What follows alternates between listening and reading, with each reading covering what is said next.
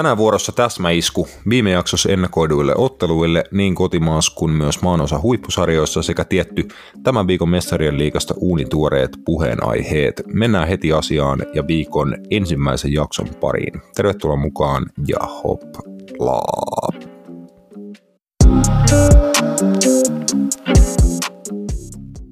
Napit edellä on itsenäinen ja sensuroimaton jalkapallomedia. Asiantunteva, asiaton ja ajankohtainen. Viikoittainen jalkapallopodcast. Morjesta. Napit edellä täällä taas kaikki kolme kekkeruusia näin keskiviikon kunniaksi lauteilla. Minä olen Junila ja hei Roope ja moi Matias. Hei Rasmus, hei Matias. Terve, Matias. Äijä tervehti itteensä. Hyvä. jotain uutta. Se, se meni ihan loistavasti maaliin, mutta tota, mitä, mitä sukkelit? Pienen pieniä teknisiä vaikeuksia tässä jakson nauhoitusten starttailussa, mutta tota, hyvä niin ottaa nekin pois alta, niin loppu on niin kuin, smoothia seilailua. Kyllä. Mulla oli mikki-ongelmia ja Matiaksella oli myös jotain ongelmia koneen kanssa ja tämän siis uuden autosydämin kanssa. Ja Siis Joo, mun, mullakin, mullakin tietokone teki jonkun pakko, pakkokäynnistyksen tuossa jossain välissä, niin, niin kuin toivotaan, että ne on niin kuin tältä illalta hoidettu noin tekniset vaikeudet. Jep, Tämä on siis sitä olin sanomassa huikeet vaan siinä, että mä oon meistä nuorin kundi ja mä oon paskin näiden teknisten juttujen kanssa. Siis mä, mä oon siis niinku aivan vitun käsi. Ja se on ollut niinku aina, mä oon ihmetellytkin, että miten niinku mä oon pärjännyt tähänkin asti tässä maailmassa. Ei. Mä, en, mä en edes voi sanoa, niin kuin, että vitun milleniaalit, koska me kuulutaan kaikki sen samaan, samaan termi, terminologiaan. Me ei ole Rasmus vielä boomereita. Jep, joo. Niitä, tätä samaa niin kuin digisukupolvea me kaikki ollaan, mutta tota, me ollaan niin kuin kuitenkin just ja just niin kuin siinä päädyssä, jolla on edes pieni tatsi tuohon analogiseen maailmaan, niin siitä on hyvä pitää kiinni. Tiedätkö, on Kyllä, häm, hämmen... ja CD-levysoittimia ja naputulokkeita. Ja... C-kasetteja ja muuta semmoista, no niistä Matias ei ainakaan tiedä mitään. Mutta tota... no kyllä mä itse asiassa, kyllä mä on niin, siis tiedätkö, kun mulla on se varmaan, se on, teille ei ole varmaan enää tätä ongelmaa, niin, mutta siis silleen, kun mä joudun kuitenkin päivittäin elää just tämmöisessä vitun jossain jodel-maailma, tiedätkö, just tämmöisessä niin paikoissa, ei, niin, tiedätkö, just tämmöisessä, millä ei ole mitään arvoa niin oikeasti, mutta mä joudun niin päivittäin elämään sellaisessa ympäristössä, missä nämä on niinku relevantteja oikeasti, niinku jengi ottaa nämä tosissaan, tämmöiset vitu jodelit sun muut, niin tämä on siis niinku, siksi, siksi mä, oon, mä tunnen itteni monesti boomeriksi niin kuin näissä hommissa, koska mä oon just silleen, että mä ei voisi vähempää kiinnostaa, tiedätkö, mm. tällaiset jutut, mutta joo, ei mitään. Tekniset ongelmat kai selätetty toistaiseksi. Toivotaan näin. Jep, mitäs Matias, äh, tipsin nousujuna puksuttaa tällä hetkellä, että onko siellä peli, pelit edistynyt ja niin kuin homma selkeytynyt sen kannalta, että miten sitten se jatko tulee menee? Uh, no tilanne on siis se meillä, että sunnuntaina on kauden viimeinen ottelu ö, Ripsiä vastaan. Voitolla noustaan suoraan kakkoseen. Oho ja tasurilla mennään näillä näkymin sitten siihen jatko, jatko tota, nousukarista sydämiin ja tappiolla sitten ei välttämättä mennä mihinkään, mutta tota, voitolla noustaan suoraan ja, ja tota, saadaan vielä kotimatsi, kotimatsi siihen, niin, niin kyllähän tässä nyt sanotaan, että, että olisi niin pedattu ainakin – ainakin asetelmat niin, että, että kyllä mä uskon, että meillä, meillä joukkueessa löytyy sen verran nälkää, että kyllä me toi klaarataan nyt himassa ja, niin. ja kymmenen vuoden tauon jälkeen niin Tikkurilla siulitaan nousu. Hei, milloin toi, milloin toi peli on? Ää, sunnuntaina kello 16. Tikkuri. Ai helvetti, mulla on niinku, sanoit, että mulla on loistava tekosyy. Siis oikeasti, jumalauta. Mulla on niinku, no, parisuhteinen parempi puolisko tätä kuuntelut, hän kutsui minut hänen kummilapsensa syntymäpäiville Kouvolaan sunnuntaina kello neljä, niin enhän mä voi sinne mennä, jos sulla on niin tuommoinen noin tärkeä ottelu. Ei, ei, ei, ei, ei, meillä on podcastin tota, niin kuin sovittu tämmöinen vuosikokous siinä samassa yhteydessä. Joo, se, pela- se pelataan Tikkurilassa jossain.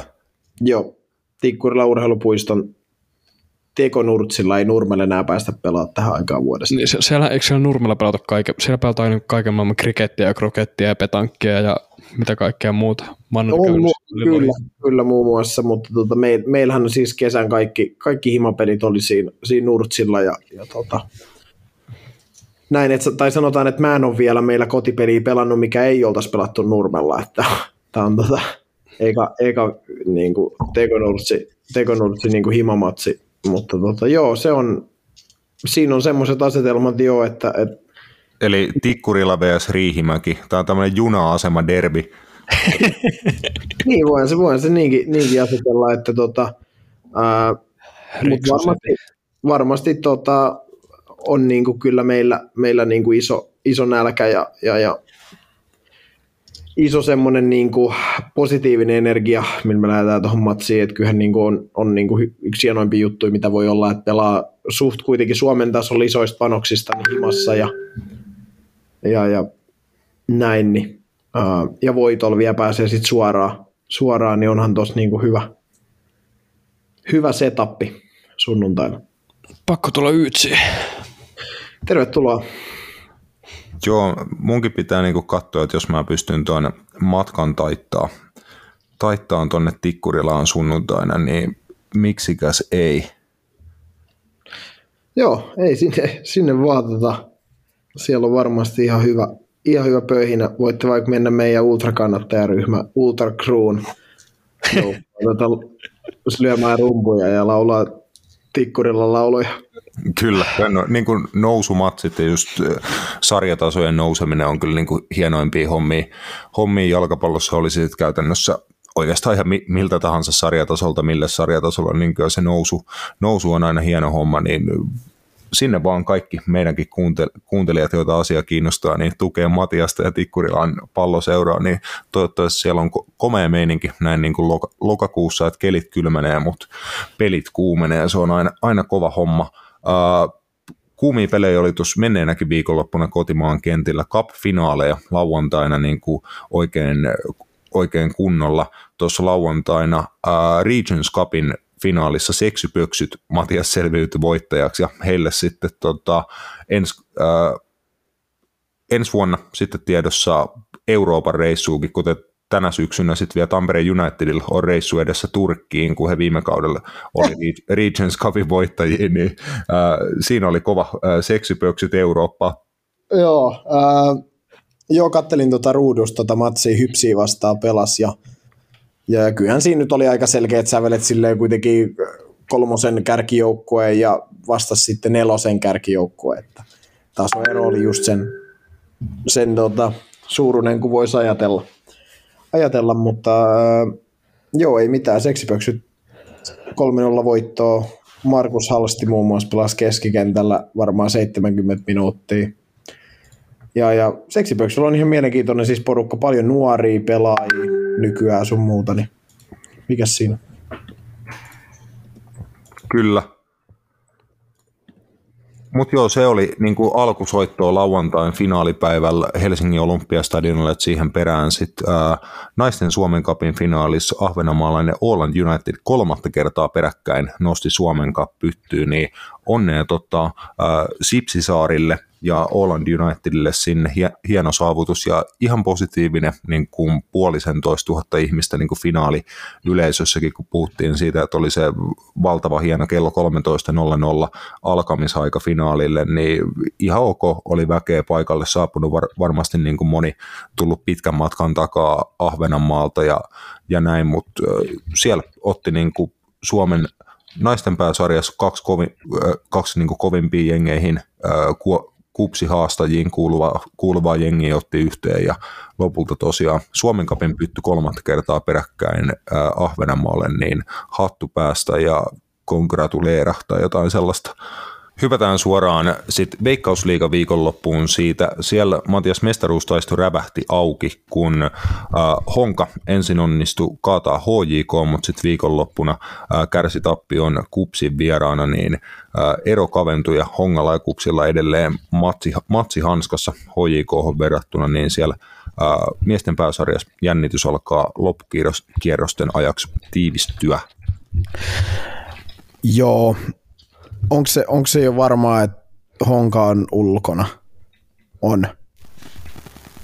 Mm, pitää, Ihan nyt pitää, pitää tehdä nopeata matikkaa, mutta tota, joo, ainakin niin käy, käytännössä kyllä toi tappio Kuopios, sen niin kuin, se toi kupsin mukaan, että Honka onnistui klubin siinä välissä kaataa, mutta eipä he itteensä sit onnistunut pitää mukana mestaruustaistossa.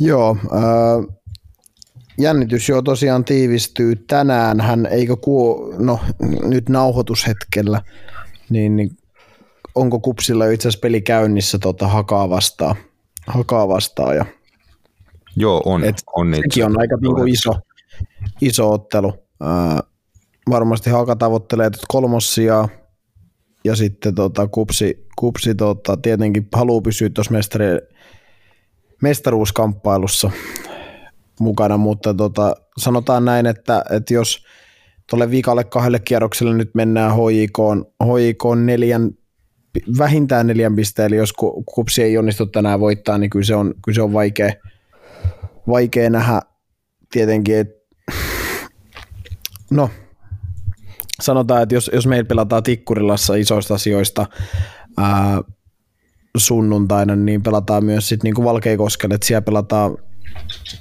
ää, Haka HJK. Et Mm. siinä, siinä on niinku iso, iso peli kanssa, että siinä voi jo HJK sitten mahdollisesti, jos tänään esim. äh, Niinku tulos on suosiollinen, niin ratkaista sen mestaruuden, eli sitten se HJK-kupsottelu siellä vikana, vikalla kierroksella olisi ihan niin läpsyttelymatsi. Sitä mä en toisaalta toivo, koska, koska se olisi hieno kliimaksi saada, että siinä olisi vielä vaikka, vaikka se tavallaan se tilanne, että kupsi voisi voitolla, vaikka tulla hoikoon kanssa sit tasapisteisiin, kun heillä on käytännössä samanlainen maaliero melkein. Niin, niin tota, mutta en tiedä, mielenkiintoista ja, ja katsotaan, miten homma keittyy. Haka tulee näyttelemään kyllä massiivista roolia tuossa Veikkausliigan niin ylemmän loppusarjan loppukaudessa. Tällä hetkellä tosiaan toisella puolella jo about 50 minuuttia pelattu Valkeakoskella Hakan ja Kupsin välillä. Sitten viikonloppuna jo Haka, Haka isännöi HJKta ja Honka huomenna pelaa Interi vastaan, niin senkin ottelun tulos aika merkittävä sen kannalta, että Hakalla on oikeasti mahdollisuus ottaa Honka vielä kiinni ja napata tuosta pronssimitalipaikasta kiinni, että se olisi valkeakoskelaiselta kyllä ma- massiivinen saavutus niin kuin kauden lähtökohdat huomioon ottaen. Niin, no en mä tiedä, en mä tiedä edes niinku kauden lähtökohdat huomioon ottaen. Ehkä se on, niinku, mutta Hakakin on mennyt kuitenkin aika niinku johdonmukaisesti eteenpäin, kun ajatellaan, että se oli, he nousi Veikkausliigaa, he oli kymmenes, sitten kahdeksas, ja nyt he taistelee sitten tuosta kolmossijasta, että kyllä sielläkin niinku on tehty tosi, tosi tavallaan niinku täsmällisesti ja niinku tasaisesti hyvin hommia ja nyt se kantaa niinku hedelmää, että ei, ei toi nyt niinku mikään mun mielestä suuri yllätys tavallaan ole, että Haka nyt pelaa noista asioista, koska onhan heillä, heillä on liikan paras hyökkääjä mun mielestä. Ja muutenkin niinku pirun, pirun hyviä hyökkääviä offensiivisia pelaajia ja, ja niin ei toi mulle siis ole yllätys ollut tavallaan, kun ajatellaan, että ehkä sitten vaan Haka on luonnehdittu tämmöiseksi keskikastin kautta häntäpään joukkueeksi just sen takia, että, että heilläkään ei sitä niin kuin menestystä ole tullut oikeastaan tosi pitkään aikaa. Mm, kyllä mä silti pidän niin kuin pienosena yllätyksenä, että he on ää, 10 pistettä SJK ja 12 pistettä Interi edellä tässä vaiheessa kautta, niin siis todellakin toi niin kuin Hakalla on hyvä joukkue ja Teemu Taini on niin kuin duuni, että on nostanut Hakan takas Veikkausliigaa ja nyt toista kautta Veikkausliigassa, niin hyvä prosessi siellä käynnissä ja se on varmasti niin kuin asia, mistä kauden päätteeksi pitää puhua. Niin kuin Tainion ja valmennustiimin suorituksesta, että niin kuin yksi kovimpia kovimpia joukkueena suorituksia tämän kauden Veikkausliigassa, että nimenomaan onhan Veikkausliigassa paljon hyviä joukkueita, hyvin, hyvin valmennettuja joukkueita tällä kaudella nähty, mutta kyllä se niin kuin silti mun mielestä niin kuin jonkin tasoiseksi ylisuoritukseksi ja positiiviseksi nimenomaan niin kuin sellaiseksi täytyy nostaa, että eihän noista välttämättä hankinnoistakaan ö, kuka olisi tiennyt ennen kautta sanoa, että nämä Hakan niin kuin, hankinnat, Skotti ja uusseelantilaiset ja muut, niin kuin, että he olisivat näin kovia kavereita, niin tuskin sekään oli niin kuin ennen kautta kovin monella vielä tiedossa. No niin, No kyllä, kyllä ainakin toi Lee Irvin oli, oli mun mielestä kyllä semmoinen, että kun katsot kaverin CVtä ja niin kuin oikeasti niitä maalimääriä, mitä hän tuo Englannissakin on tehnyt sun muuta, niin, niin tai Skotlannissa, niin ei toi mulle yllätys ollut, että hän on ollut noin hyvä. Hyvä, mutta, mutta tuota... Itse asiassa hänellä on kyllä aika heikot maalimäärät. Ää, koko, käytännössä koko aikaisemmalta uralta hänen niin kuin paras maalimäärä missään on League Oneissa kahdeksan maalia äh, kaudella 16-17. Eikö hän ole Skotlannin, Skotlannin liigasta tehnyt sit mukaan enempää maaleja ikinä? Äh, Saint, Saint, paras kausi on 27 peliä Saint Mirenissä ja niissä syntyi kolme maalia. Okei, no sitten täytyy sanoa, että, että sitten mulla on ollut väärät tilastot kuin hänen, hänen osaltaan, koska tota, no ei mitään voi, voi olla sitten, että hänen uran paras kausi, niin kuin varmaan onkin, on tällä hetkellä käynnissä Veikkausliigassa, mikä sen parempi, mutta tota, kuitenkin katsoo hänen CVtään niin kuin ylipäätänsä, missä mies on pelannut, niin ää, kyllä sen pohjalta osa sodettaa, että varmasti on niin kuin lahjakas, lahjakas pelaaja niin kuin Suomen kentille ja mm. näin. Tai ainakin mä oletin, että kyllä mä niin kuin pidin ennen kautta kuitenkin häntä sellaisena kaverina, että, että tota, hän niin kuin, niin kuin liikan maalikuninkuuden mun papereissa oli niin kuin jopa todennäköisin voittaa, mutta ei mitään Hakalle niin kuin kunniaa siitä, mitä on tehnyt ja, ja, ja onko sitten ensi kaudella, niin onko se mest, mestaruuskamppailu sitten mukana, että mm, seuraavasti. Mun, mun mielestä Irwinin kohdalla esimerkiksi oli jo niin kuin jatkosopimusneuvotteluista puhetta, että en tiedä, olisi se aika kova temppu Hakalta, jos he skottihyökkäjän pystyisi niin toisen kauden vielä pitämään, niin siinä kyllä sitten ehkä on jo semmoinen palane, että siihen ympärille on helpompi niin rakentaa jengi, joka voisi voisi ensi kaudella haastaa vielä sit niin to, toisen kerran peräkkäin samoissa sijoituksista ja kenties laittaa pikkasen vielä paremmaksi tai, tai jotain, mutta hyvä tilanne joka tapauksessa Hakalle ja ainakaan heille ei mitään hävittävää ole, tässä, että vie, vie muutama matsi valkeakoskelaisillekin jäl, jäljellä, eli justiinsa nyt käynnissä oleva KUPS-matsi viikonloppuna HJK ja päätöskierroksella sitten Espoon reissu, eli Honka, Honka on hakalla viimeisenä. Siinä käytännössä keskinäisessä matsissa myös tulee ratkeen se pronssipaikka, niin siinäkin hieno matsi sitten päätöskierroksella, jos mestaruus ratkee Helsingissä ja pronssimitali ratkee Espoossa. Joo, kyllä. Juu, äh, eteenpäin tosiaan tuossa menneenä viikonloppuna kakkosen puolella, missä sittenkin tuossa saunailta ja kauden päätöshommissa kävin selostamassa nopsaa Ilveskissat VJS-otteluun. Siellä todistin Vantaan jalkapalloseuran putoamiseen, eli ensi kaudella VJS-säkin Matias sit kolmosessa, niin voi olla, että tota, käy niin, että vantaalaiset vaihtaa paikkaa ensi kauden kakkosessa. Niin, se on ihan mahdollista, mahdollista tietenkin, että, että tota, tavallaan harmi siinä olisi iso, iso niin kuin, ää, paikallisottelu ollut, ollut tota, mahdollinen esimerkiksi kakkoseen, ja eihän sitä vielä tiedä tietenkään, että, että jalkapallo on merkillinen peli, että jos käy niin, että ei sitten nousu tunnista, voi olla, että kolmosessa, kolmosessa mutta tota, ää, joo, Veijas, no oli toi mun mielestä niin kuin tavallaan aika nähtävissä, mun mielestä he oli niin kuin monta, siitä asti kun he nousi oliko se nyt viime kesäksi sitten, tai viime kaudeksi, 2011 kaudeksi, joo, he nousi tota, kakkoseen, niin kyllähän se viime kausikin oli jo aika kitkuttelua. Että pysty, kyllä. pysty säilyy, että et, mm. ei tämä nyt yllätys ollut, koska, koska mitä mäkin on kuullut ja, ja tota, äh, niin kuin nähnyt, niin ei se VIS niin kuin kuitenkaan sit ehkä se joukkue ole ihan niin kuin, tosi paljon nuoria jätkiä, ja varmasti se on just se, mikä heidät sitten tuota alas tiputtikin, että, että tai näin mä sen näkisin.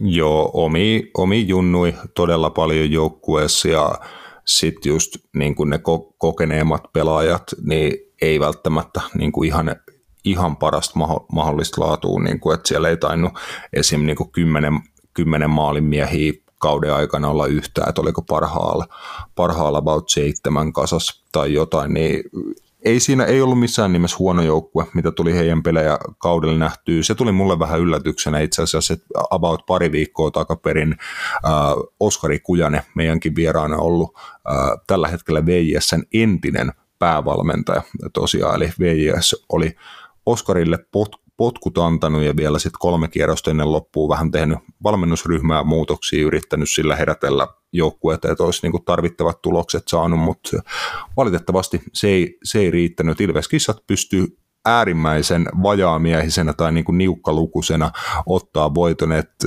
on se niin kuin hieman hämmentävää katsoa kakkosen tasolla ottelua, missä kotijoukkueella on penkillä loukkaantunut kakkosmaalivahti ja yksi kenttäpelaaja. Ai hitto.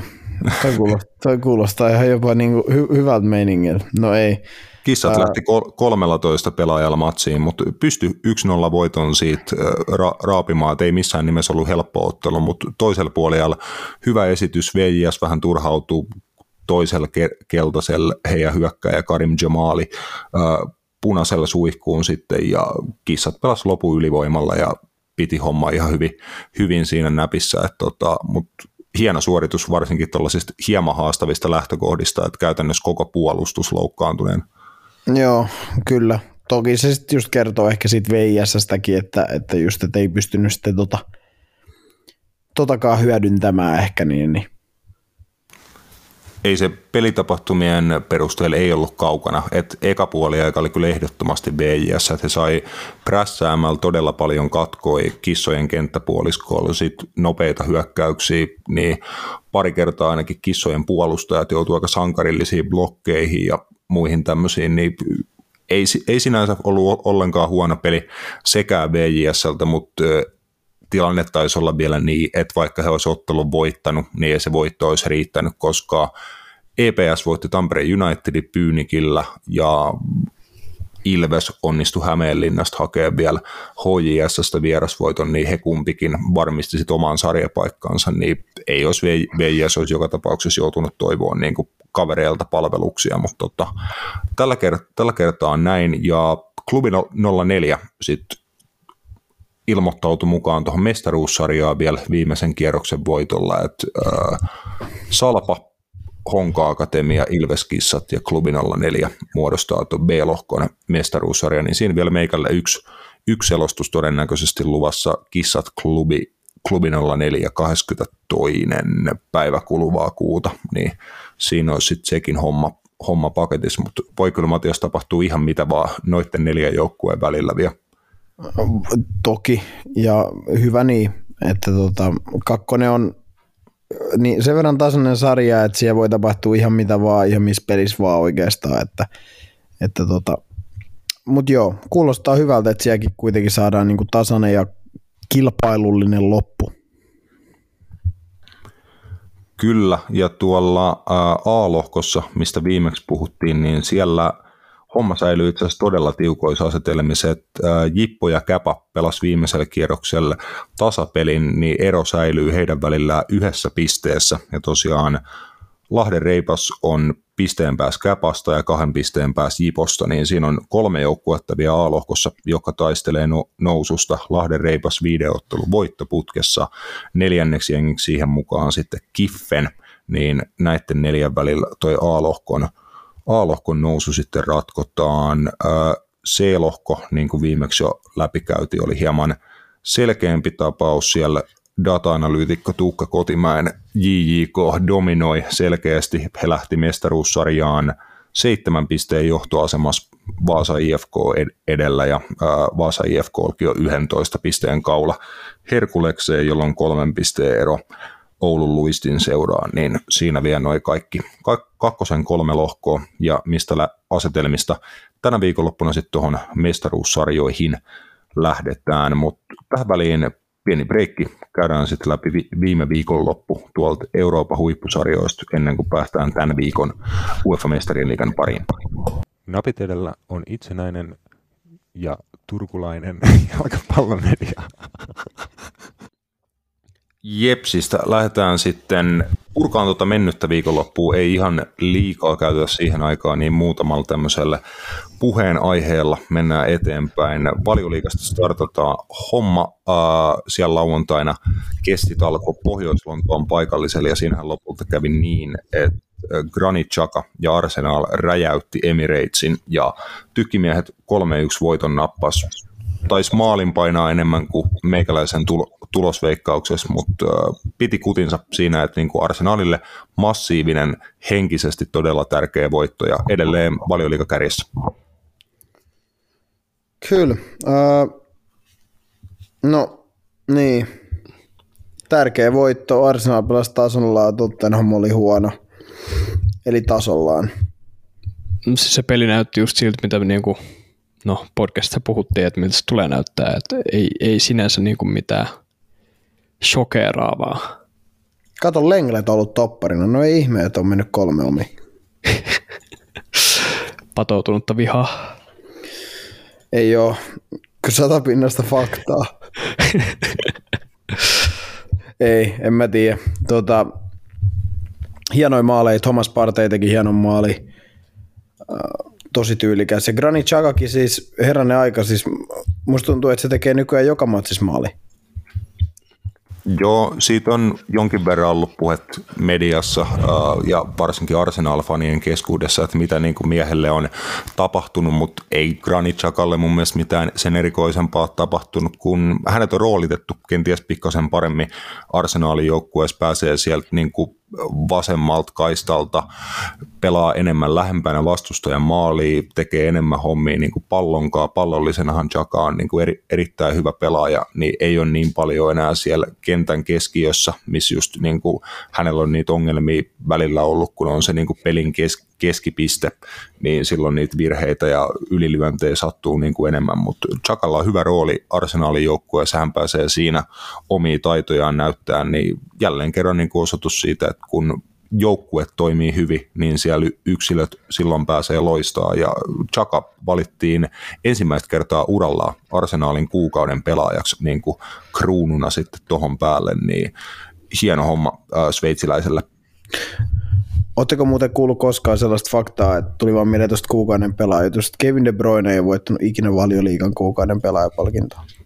Joo, toi välähtää niin kuin aina silloin tällä, ja tota, mä oon kyllä sitä mieltä, että olisin itse asiassa ottanut sen tuossa vähän myöhemmin puheeksi, mutta äh, mä oon sitä mieltä, että Kevin De Bruynelle voi antaa vaikka nyt valioliigan paras pelaajapalkinnon tästä kaudesta. Siis niin kuin hänen otteet muun muassa tuossa viikonloppuna oli taas aivan aivan mielipuolisia.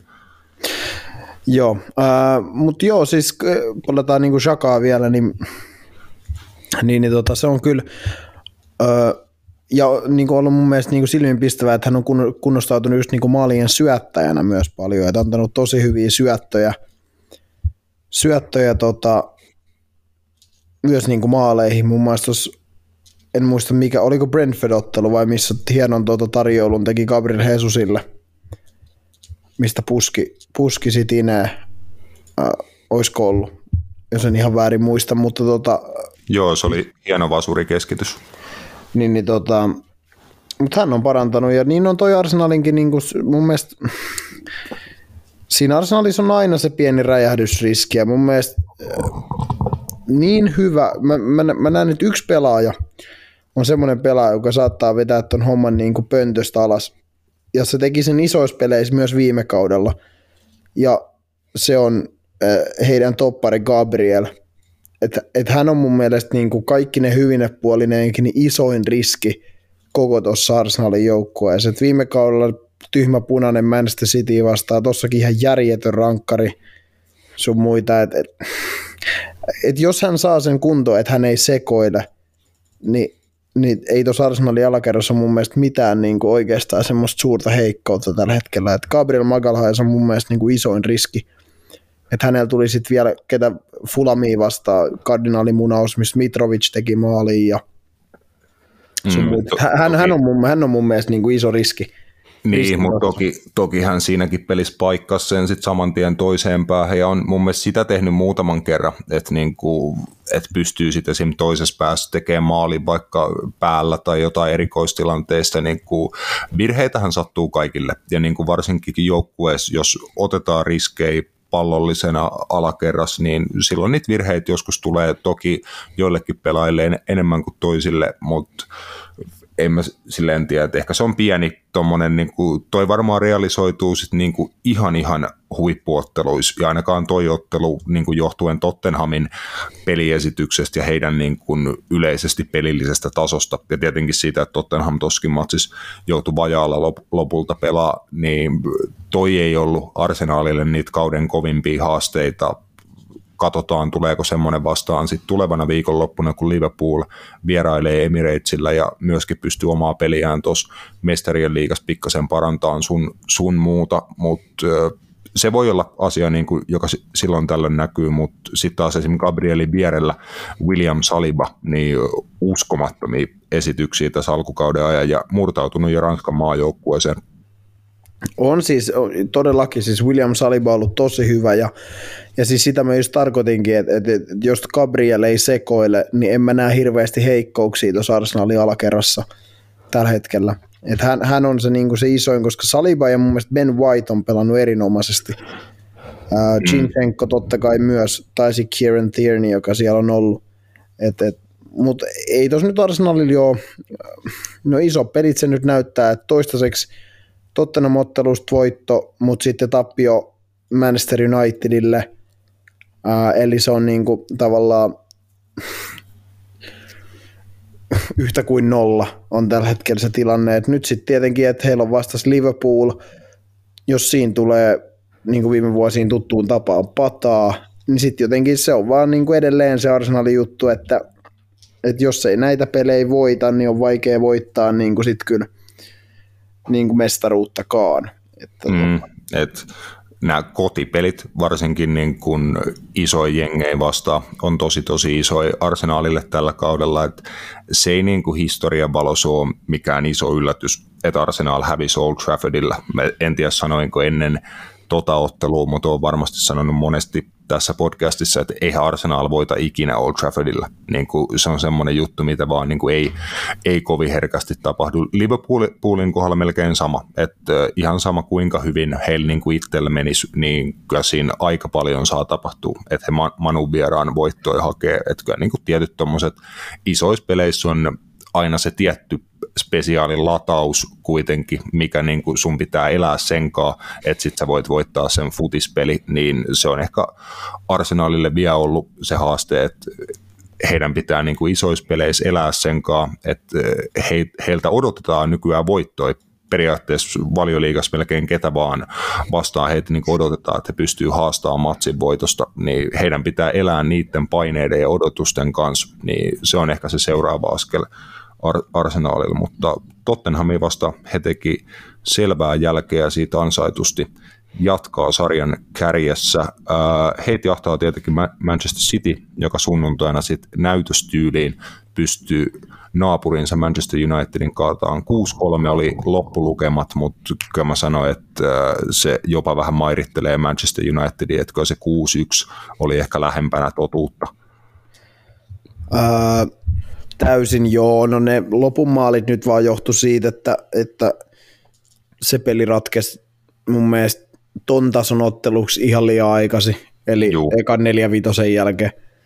Ää, eipä siis,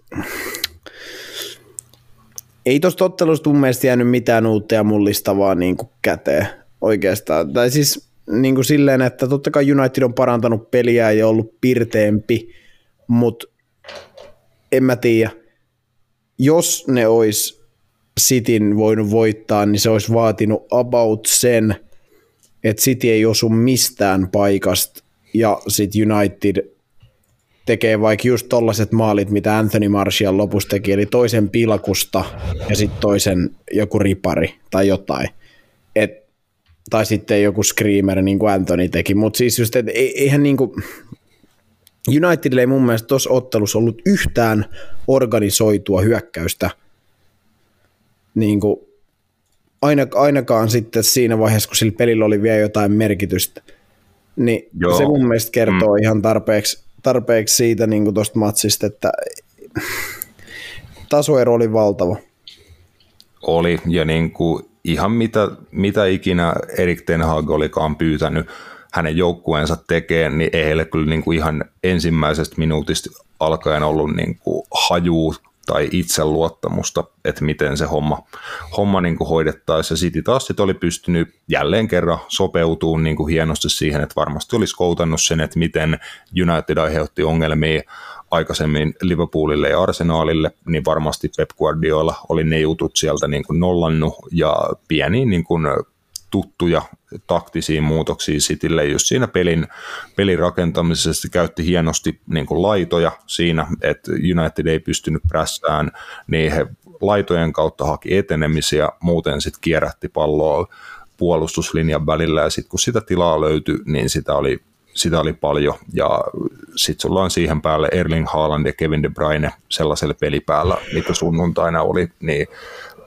jonkin aikaa United pyristeli siinä mukana, mutta toisen maalin perään tuli äärimmäisen nopeasti kolmas, ja kyllä se oli, se oli niin kuin siinä, että luovuttaminen mun mielestä vähän niin kuin näkyi näky Unitedin joukkueessa, että he ei tiennyt, miten he olisivat millään tavalla pärjätä Citylle tuossa ottelussa, ja se näkyy näky kyllä, että en mä toisaalta siihenkään jaksa lähteä, mitä esimerkiksi Sky Sportsilla jälleen kerran niin kuin käytännössä suurin osa huomiosta keskittyy Unitedin mollaamiseen ja kauhisteluun siitä, että miten huonosti asiat on ja miksi Ronaldo on penkillä ja Roy Keane ja Michael Richards hu- huutaa toisille, niin ei mun mielestä, niin kuin, en mä paljon enempää odottanutkaan, mutta se, että United oli ehkä vielä vähän huonompi, niin kuin mitä, mitä olisi osannut odottaa. Et ehkä odotti, että heistä on edes johonkin tuossa pelissä, mutta ei se ollut Jep. mikään yllätys, että se tasoero on noin hiton iso.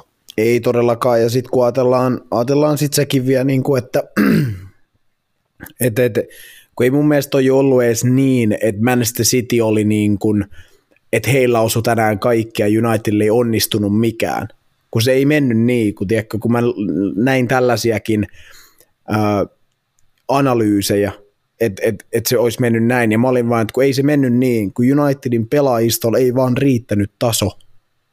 Se, se on mun mielestä niin kuin fakta, että ei vaan riittänyt yksinkertaisesti taso niin kuin Manchester Cityn joukkuetta vastaan.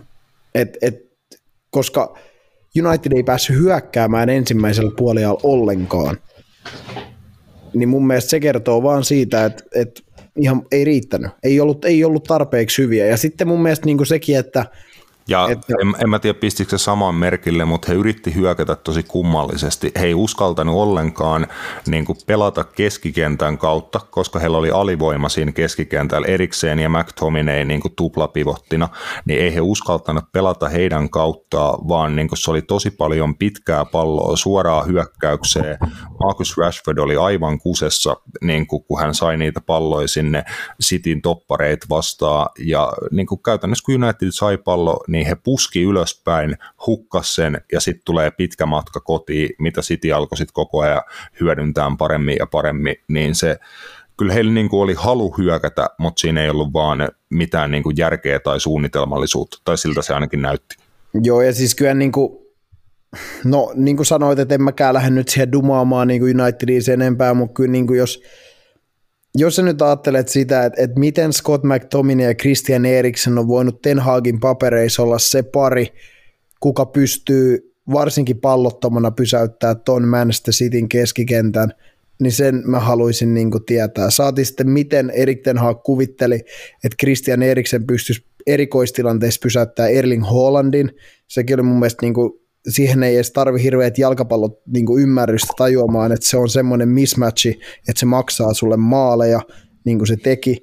Et ky- kyllä mun mielestä niin kuin, ei, ei Unitedilla vaan ollut tiedätkö, tarpeeksi laatua missään. Ei se, kun tässä se niin kuin näkee, että et, et, kuinka hyviä noin Manchester Cityn jätkät oikeasti on, että ei sieltä monesti just niin kuin ollaan puhuttu, että Erling Haaland sieltä erottuu sen takia, että se tekee ne maalit, mutta mun mielestä niin kuin katoit kuin hyvin vaikka Jack Grealish pelasi sun muuta ja ei, ei saanut maalia eikä maali syöttöä, mutta oli niin kuin mun mielestä tosi hyvä.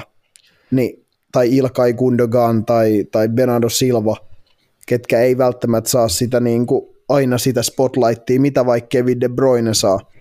Niin. Joo, ei, ei mua niin kuin Cityn pelaamisessa vakuuta eniten niin kuin lä- läheskään vakuuta se, että kuinka niin kuin tai, supertaitavia yksilöitä he on. Se on, niin kuin ihan, se on yleistä tietoa, mutta mut niin kuin vakuuttaa se, millä intensiteetillä noin maailman parhaat yksilöt niin kuin paiskii hommia. Esim. pallottomana City voittaa todella hienosti palloa vastustajan kenttäpuoliskolla.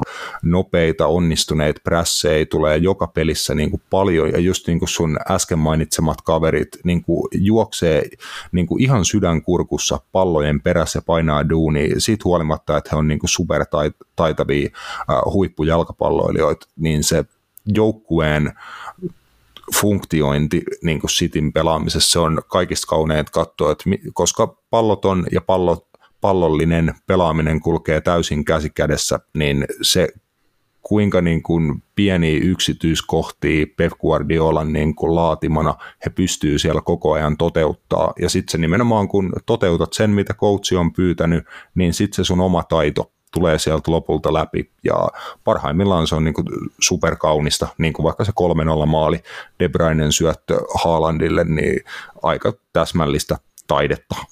On, on, ja siis just toi Erling, Erling Haalandkin, niin, niin tota varten hänet tonne tuotiin. Mun mielestä se on aina, aina mun mielestä hauskaa, että nyt kun hän teki hattutempun, niin sitten keskusteltiin siitä, että no kun ei, ei välttämättä ole niin hyvä, tiedätkö, link up playssä ja tiedätkö silleen, että joku on parempi ja kun se, ja se ei, ei, ei Manchester City tarvii mitään, ne tarvii vittu maalin tekijä, ne tarvii se näin, kun painaa kolme kotihattutemppua putkeen.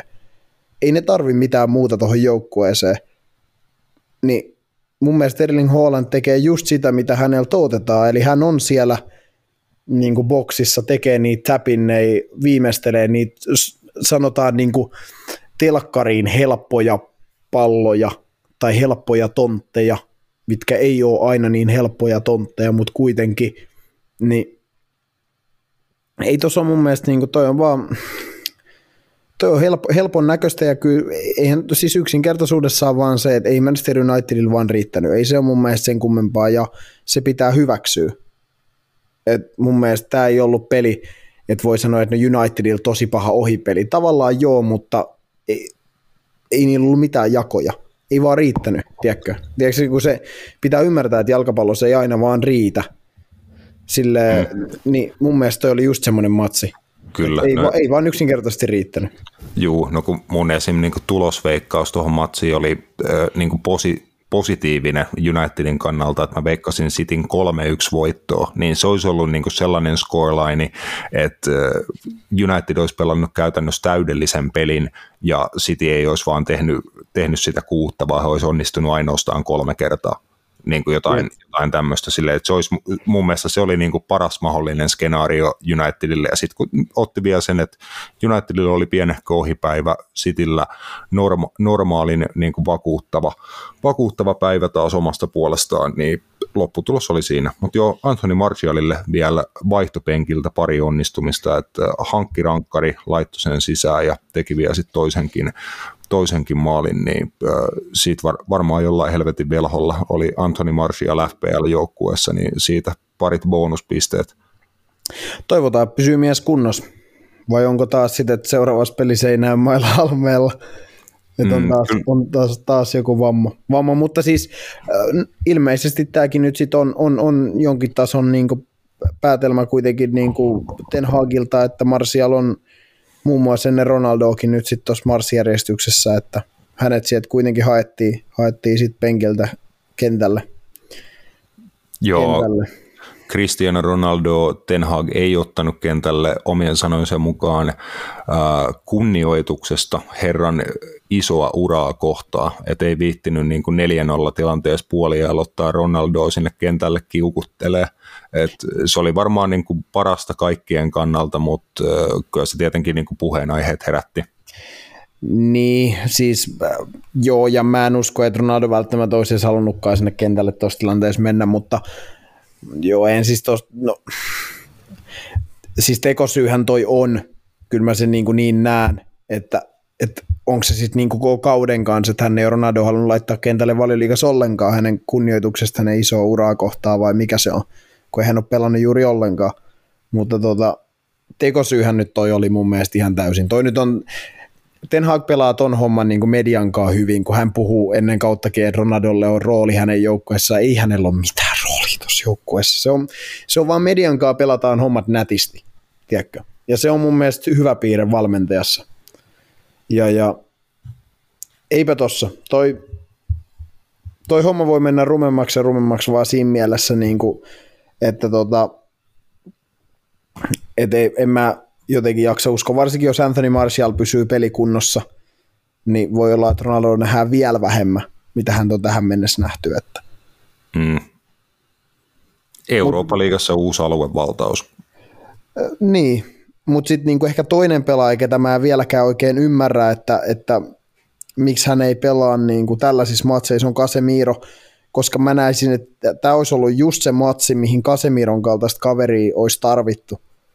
Hän pelasi mun mielestä tosi hyvin Manchester City vastaan viime keväänä Mestrien liigassa ää, sun muuta. Et, niin kuin, ja sitten kun puhutaan siitä, että, että kun hänelle ei, ei se ole pelannut niin hyvin, onko se saanut oikeasti, jos sä saat 12 minuuttia puolustavan keskikenttänä Manchester City vastaan lopusti, sä, niin sit sä oot mm. silleen, että se ei ole pelannut hirveän hyvin. Onko se saanut edes mahdollisuutta? Tavallaan, että kyllä mä niin näen, että jos sä maksat 70 miljoonaa hei Real Madrid kesken, Real Madridin yhdestä tärkeimmästä pelaajasta, niin ethän sä nyt pidä sitä penkillä.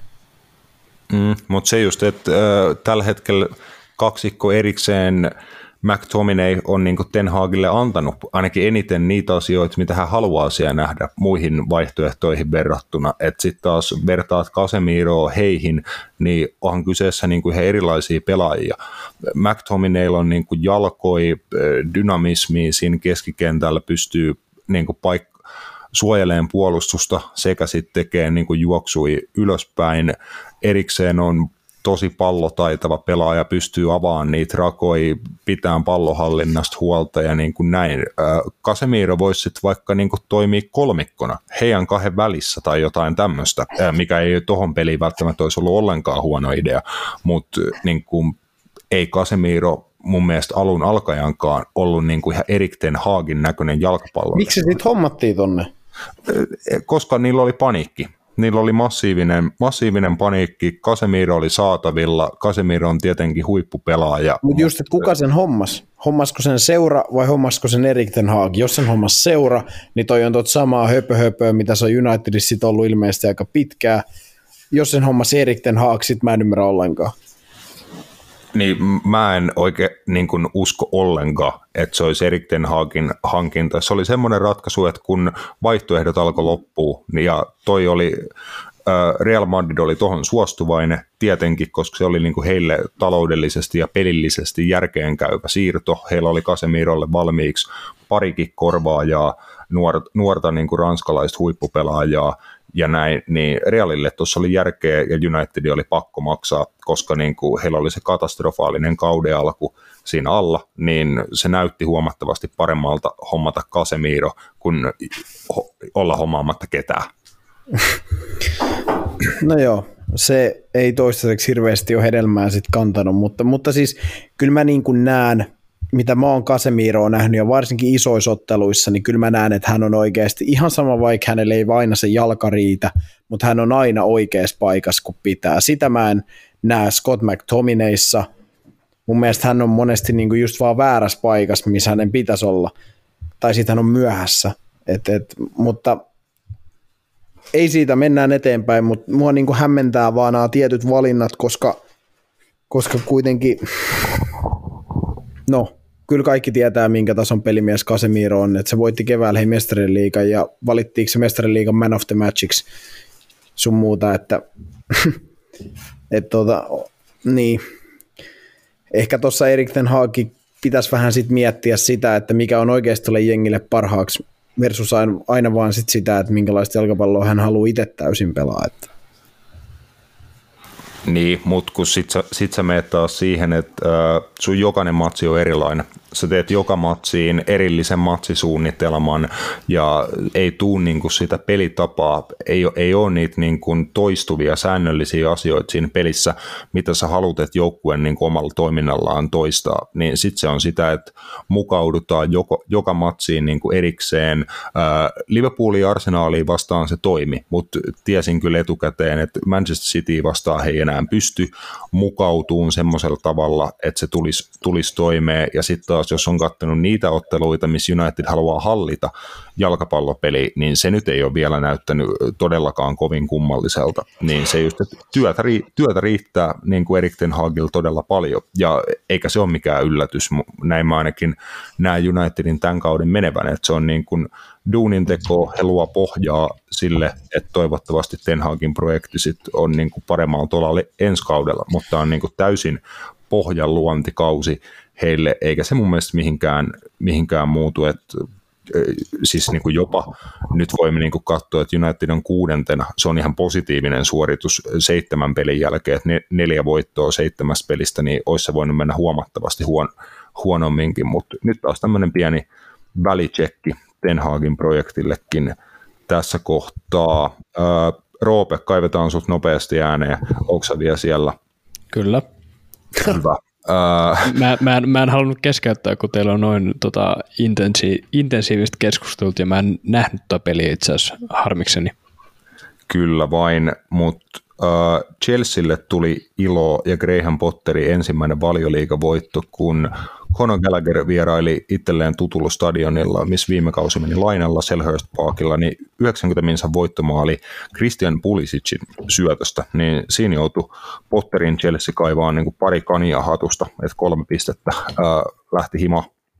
Joo, siis, ihan, siis itse, itse ratkaisumaali oli aika banger, jos näin, näin voin tota, nykytermejä sanoa, mutta jo, joutui taistelemaan aika paljon, ei ollut vielä niin sellas ihan selkeää pelisuunnitelmaa, mutta jotain, jotain uutta, jotain, jotain uutta on niin selkeästi, selkeästi ilmoilla. Joo, siinä Chelsea, Chelsea oli aikamoisen venymisen eessä, mutta hy, tärkeä voitto Graham Potterille ehdottomasti. Oliko tuossa jotain niin peli, pelillisesti jotain huomionarvoista sun mielestä esimerkiksi, miten Chelsea niin lähti otteluun? Näetkö niin jo jotain muutoksia siinä, että miten Potter jengin laittaa jalkeille? Öö, en, en ole kerännyt vielä muodostaa niin kuin mitään oikeita mielipidettä tuosta pelistä. Mä en sitten niin semmoisia ter- terveydellisessä mielentilassa sataprosenttisesti nähnyt, kun olin kipeänä ja aivot tuli yhtä sumua ja Matias tuli sinä häiritsemään mua ja näin poispäin, mutta en mä tiedä, olisiko tuota voittoa olisi loppujen lopuksi pitänyt sitten niinku tapahtuukaan. Thiago Silva olisi ehkä pitänyt lentää ulos. Mä en tiedä, onko teistä kumpikaan nähnyt sitä tilannetta, mutta mun, mun mielestä olisi voitu Thiago Silva heittää yhdestä kyseisestä tilanteesta niin kuin Veikka-kentältä. Mm. Aivan, mutta muodostelmaa, niin kuin ehkä pik, oliko about 4 se oli, se, oli, se, oli, se, oli, se oli kyrpä. Siis okay. täys, täys, täys penis, 422. Okei, okay, okei, okay. että se oli oikeasti tollain. Et... Kyrpä? Mikä pelijärjestelmä on kyrpä? siis koko vartalo kyrpä. Siis en, en osaa paremmin sanoa. Kuka on isoin tota, jalkapalloilija teidän mielestä, kun on niin luonteelta ja koko vartalo kyrpä? Richardson. Se on kyllä vähän, joo. siis niin kuin automaattisesti. Ehkä myös Harry Kane on vähän, se on semmoinen piilokyrpä, tiedätkö, sille, että se tekee semmoisia pieniä sikailuita, jotka jää niin Harry Kane on jo kyllä yllättävän sika. Siis se, siis se oikeasti se on semi, pelaa niin oikeasti semi dirty play, mutta sitten kun se on Englannin maajoukkojen joku kapteeni vai onko se jotain, niin se pääsee sille. Mm, siis se on englantilainen ruumiillistunut just näin niin viime vai toisessa pelissä, missä potkastyyliin se niin vastustaja makas mahassa, ylitti sen ja samalla potkasi sitä kylkiluihin silleen, hai. Ja se meni niin kuin ihan kukaan ei näe. Tuommoisia Wayne Rooney-tason ratkaisuja, mitä Waynekin tarjosi aina välillä. Mutta sille samaan aikaan tuollaisia pieniä sikailut silleen niin kuin vähän arvostaa. Kyllä, kyllä, kyllä vain, mutta uh, hyvätä eteenpäin valioliikassa sitten tonkaan samaan aikaan oli Roberto De Zerbin sisään tulla valioliigaa ja se meni äärimmäisen silkkisesti Anfieldille. Brighton oli jo kahden maalin etumatkalla Leandro Trossardin kahdella maalille. Liverpool onnistui taistelee itsensä takaisin matsiin Roberto Firmino maalintekijänä kahteen kertaan ja äh, sitten Adam Websterin oma maali, niin peli oli kääntynyt kolmeen kahteen, mutta Trossard viimeisteli hattutemppunsa seitsemän minuuttia ennen varsinaisen ajan täyt- täyttymistä ja Deserbin niin kuin jalkapallo oli kyllä äärimmäisen mielenkiintoista katsottavaa. En tiedä, kerkäsitkö tekö tota matsia kumpikaan väijy? En.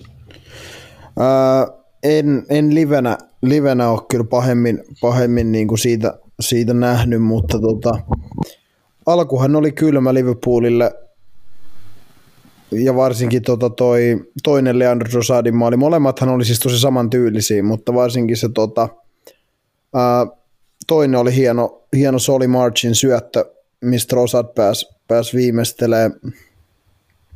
Mutta tota, onhan siis, kyllähän se nyt tiedettiin, että en mä usko, että Brighton olisi ikinä hankkinut tonne päävalmentajaa, joka olisi totta kai tuo aina jotain uutta. Jokaisella päävalmentajalla on aina jotain omia niin kuin, äh, detaljeja ja sun muita, mihin ne niin kuin keskittyy, mutta en mä jotenkin niin kuin nähnyt, että Brighton toista on ikinä valmentaja, joka hirveästi veisi tota peliä mihinkään muuhun, mihin Graham Potter sitä vei.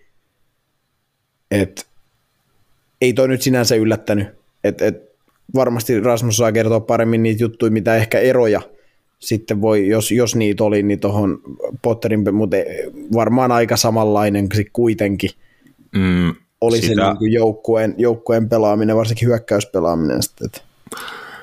Joo, tai oikeastaan mä sanoisin, että ehkä just siinä hyökkäyspelaamisessa ja pallollisessa pelaamisessa oli niin kuin niitä eroja, että muuten sitten taas niin kuin joukkueen muodostelman ja pelaajiston Deserbi piti aika samanlaisen, että Jurgen Klopp sanoi ottelun jälkeen, että se oli vaikea niin kuin heillekin lähteä valmistautumaan tähän otteluun, koska ei nimenomaan ollut mitään havaintoa siitä, että mit, muuttaako Deserbi niin kuin jotain, tekeekö hän paljon muutoksia vai ei juuri mitään ja miten niin kuin Brighton lähtee peliin lähestyyn, niin ainakin siinä, miten he rakens ja avas peliä toppari kolmikon, niin toppari kolmikon Weltman, Dunk, Webster, Deserbi oli säilyttänyt ja he siihen päälle sitten niinku tuplapivotis äh, Moses Caicedo ja Alexis McAllister, niin se oli niinku se he peliavaamisviisikko kolme ja kaksi siinä, niin he purki niin kuin mahtavan maltillisesti Liverpoolin prässiin, että Liverpool ei päässyt omalla hyökkäyskolmikollaan ja siihen mukaan hyppäävillä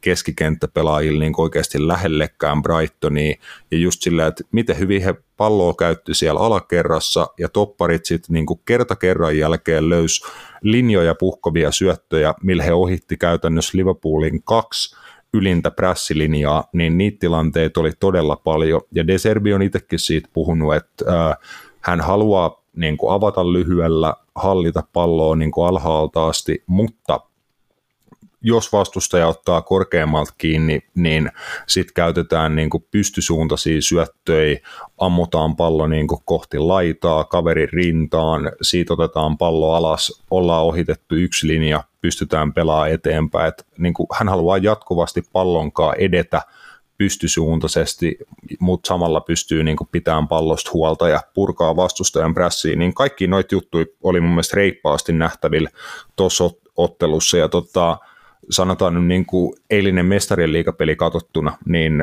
Brighton teki mun mielestä Liverpoolille palveluksen siinä nimenomaan, että miten niin kuin he pysty puhkoon järjestelmällisesti kerta kerran jälkeen niitä Liverpoolin linjoja, niin mun mielestä se, ta- se taisi olla niin kuin viimeinen niitti Jurgen Kloppille ja hänen valmennustiimille, että heidän on pakko muuttaa jotain niin kuin omassa pallottomassa muodossaan, ja sen Liverpool sitten mestarien liigassa heti tekikin, mutta hieno hieno sisääntulo Deserviltä valioliigaa.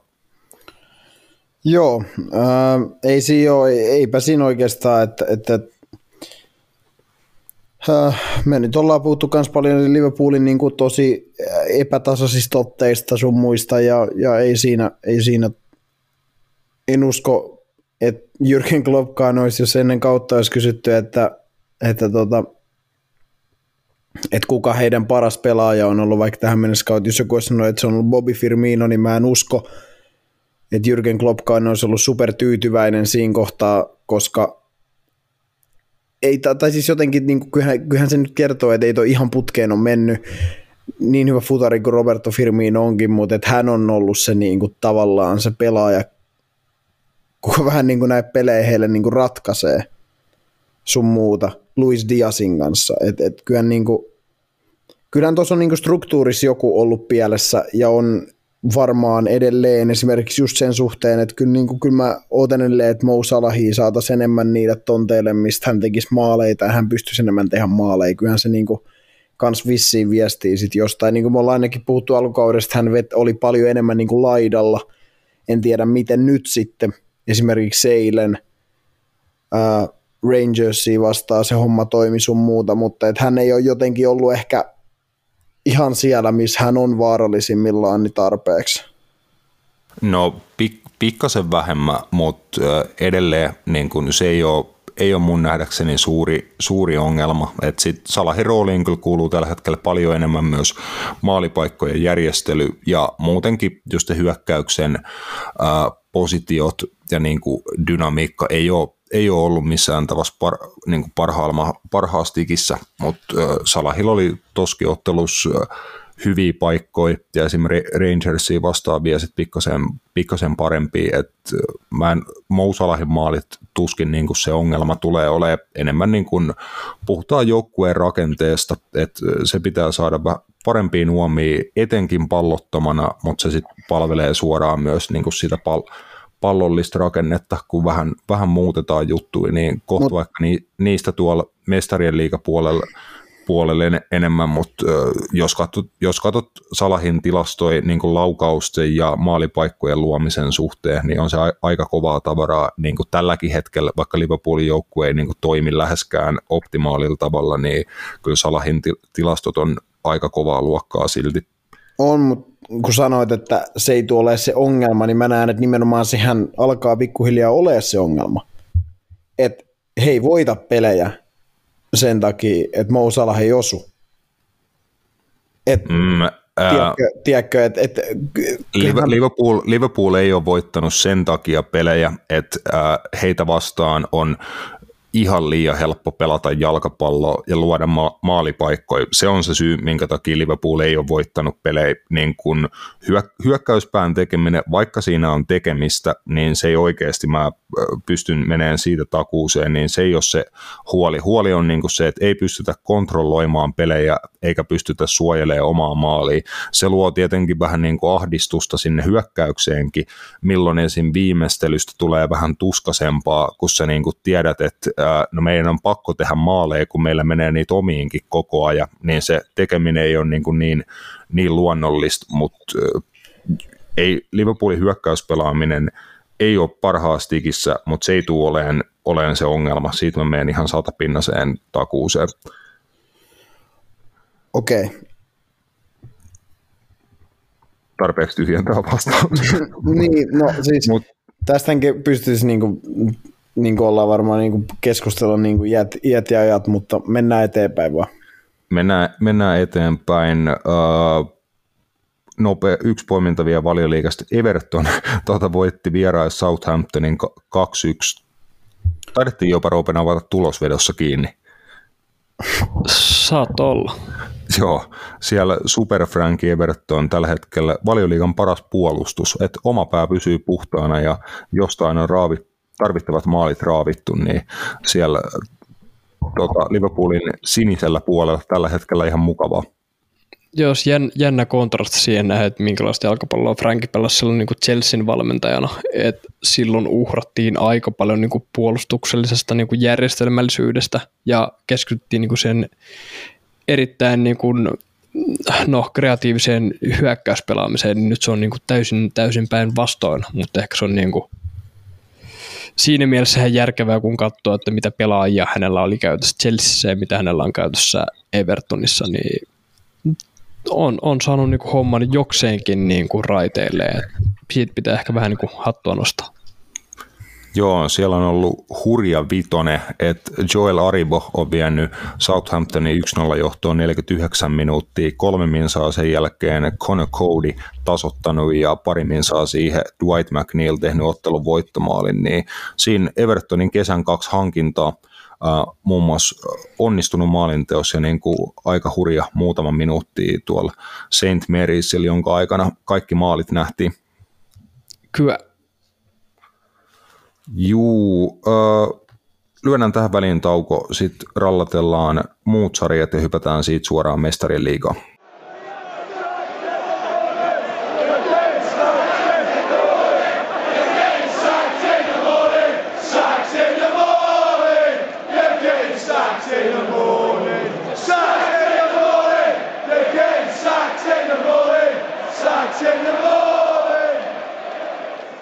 Joo, La Liga viime viikon loppuna pikaseen Matias Barcelona maalierolla sarja kärkeä. Tiedättekö, nyt kun eilisten tapahtumien jälkeen, niin nyt pitää sanoa rumasti, ei kiinnosta vittuakaan. Et, niin kuin ihan oikeasti. Täytyy sanoa, että meni niin kuin ihan maku tuosta hommasta. Joo, se on, joo, sarja kärjes, yes.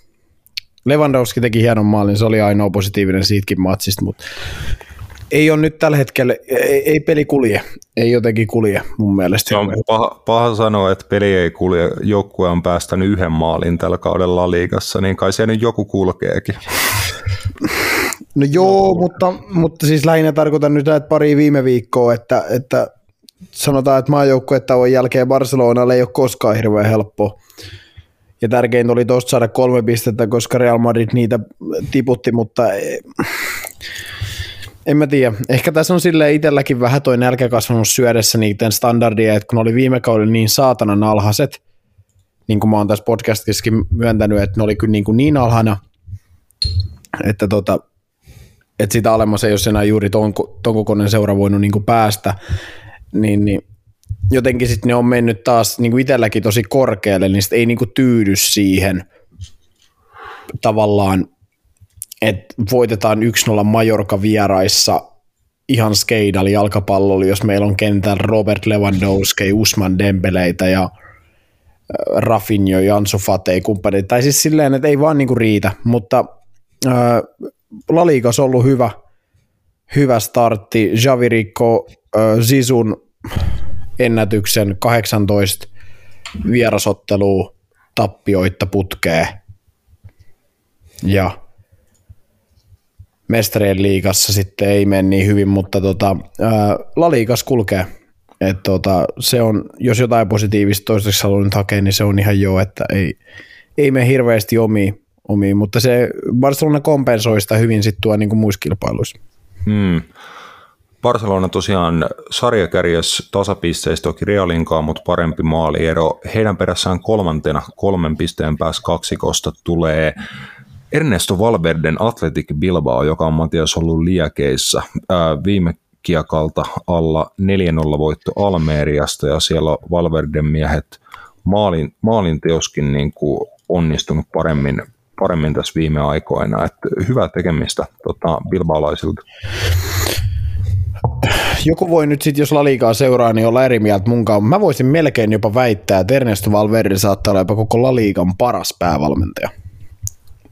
Oikeasti. Ja se, mä, mä, mä perustelen sen sillä, että et, silloin kun hän oli esim. Barcelonan päävalmentaja, niin hän oli Laliikas mun mielestä ihan omassa luokassaan. Siis hän pystyi Barcelonan vetämään niin kuin ihan omalle tasolle. Hän on Bilbaan nostanut nyt mun mielestä, että siellä niin kuin oikeasti siellä on tehty hei 16 maalia. Hmm että se ei ole enää sitä 0 442, siellä pelataan 4-3-3 hyökkäävillä pelaa, Liiker Muniain pelaa keskikentän kasipaikkaa, siellä on niinku kreatiivisia pelaajia kentällä, ää, niin mä, mä, mä, jopa väittäisin, että ei toi niinku yllätys siinä mielessä, että kyllä Valverde on niinku vähintäänkin niinku sanotaan top kolme päävalmentaja tuossa sarjassa. Mä pidän häntä parempaan päävalmentajan kuin Javi Hernandez on vielä esimerkiksi. Et, et, ei toi yllätä. Että kyllä mä mm. niin kuin Bilbao on oikeasti ihan hyvä ja lahjakas nippu, ni, nippu. Että et muun muassa hieno alkauden pelannut tota Espanjan maajoukkueessakin debytoinut ja just maalinkin syöttänyt, mikä vei heidät tuonne Nations League Final Fouriin, niin Nico Williams on puhunut aikaisemminkin, Inakin pikkuveli, niin, mm. niin. Pelannut loistava, loistava alkukauden toiseksi, just sai maali ja maalisyötöä, että kuuteen peliä, kolme maalia, kaksi maalisyöttöä onnistunut tekemään. Et, et siinä on niinku, muun muassa yksi semmoinen juttu, että et tuosta kaverista niinku, on hyvä, että Bilbao on saanut paljon irti, koska näen oikeasti niinku superstar-potentiaalin tuossa pojassa